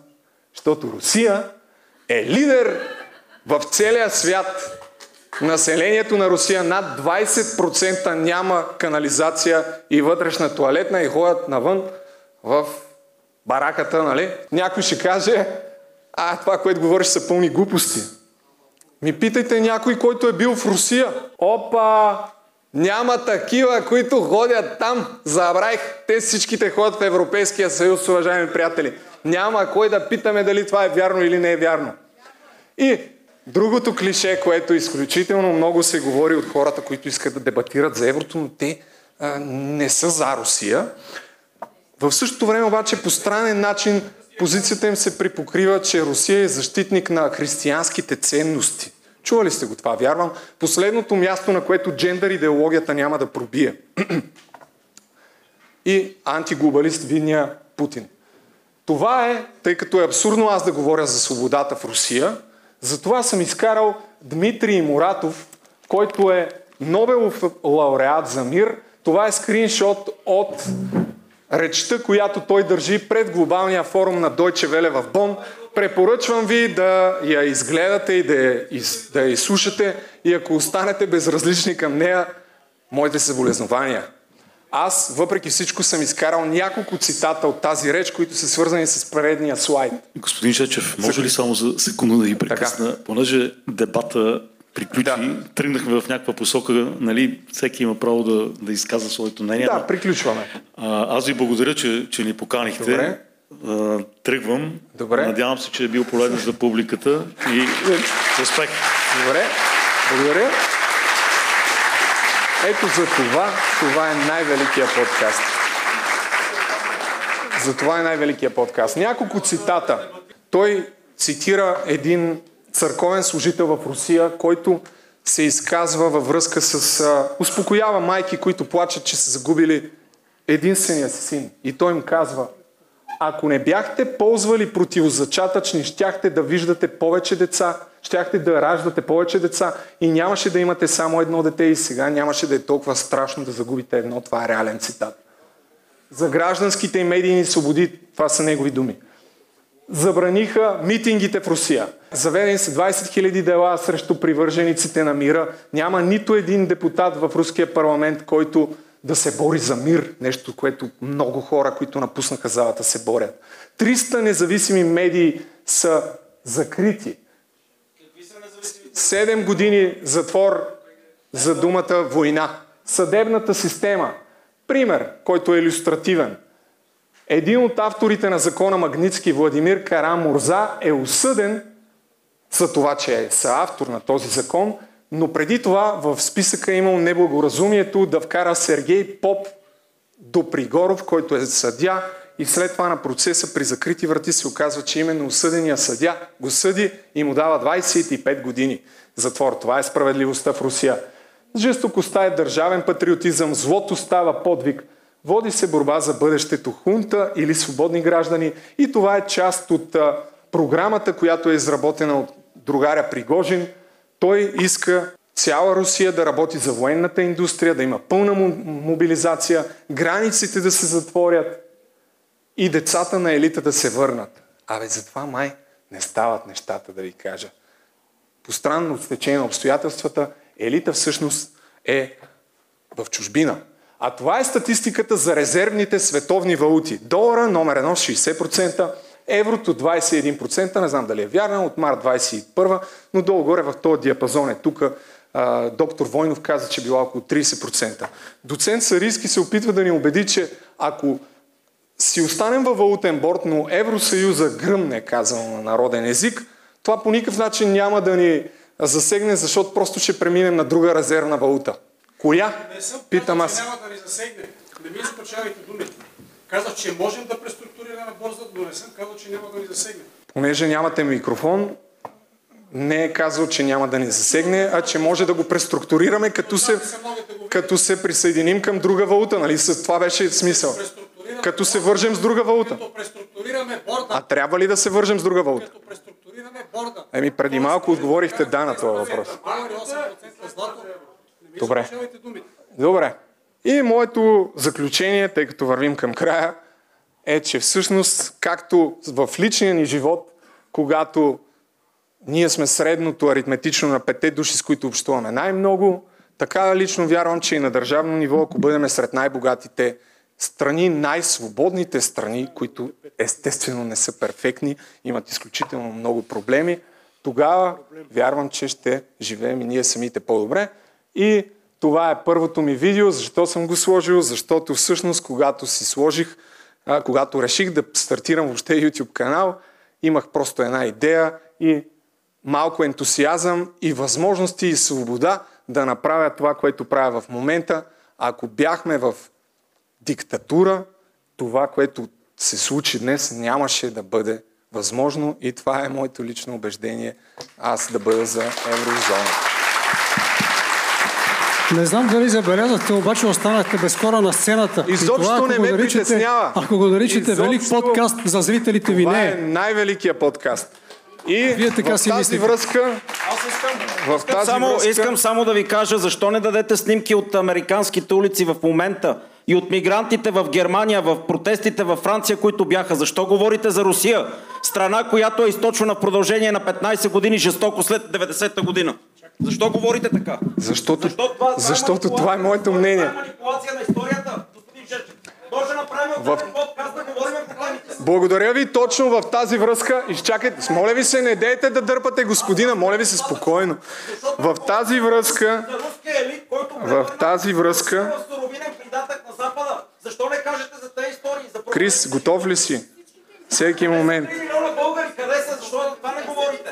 3 милиона българи. Дайте ми една секунда българска. и веднага ви отговарям. Ще унищожите остатъците от национална държава, която е единствения механизъм. Аз ли ще ги унищожа? Calm down, man. Приключваме с отворен финал и тя е вързана с човека, който е изключително така буен и тя е вързана с моето това, което ви казах, че имам изявление. А то е, че предстои втори дебат. Ако искате, билетите са активни в продажба. И темата е Русия приятел или враг на България. Ще се проведе на 17 септември. Колегите от задните редове, които си тръгнаха, могат да предадат на тези, които си тръгнаха. Ако искате, заповядайте. Идеята е историци да, да говорят. А ако искате, не идвайте. Благодаря ви. Довиждане!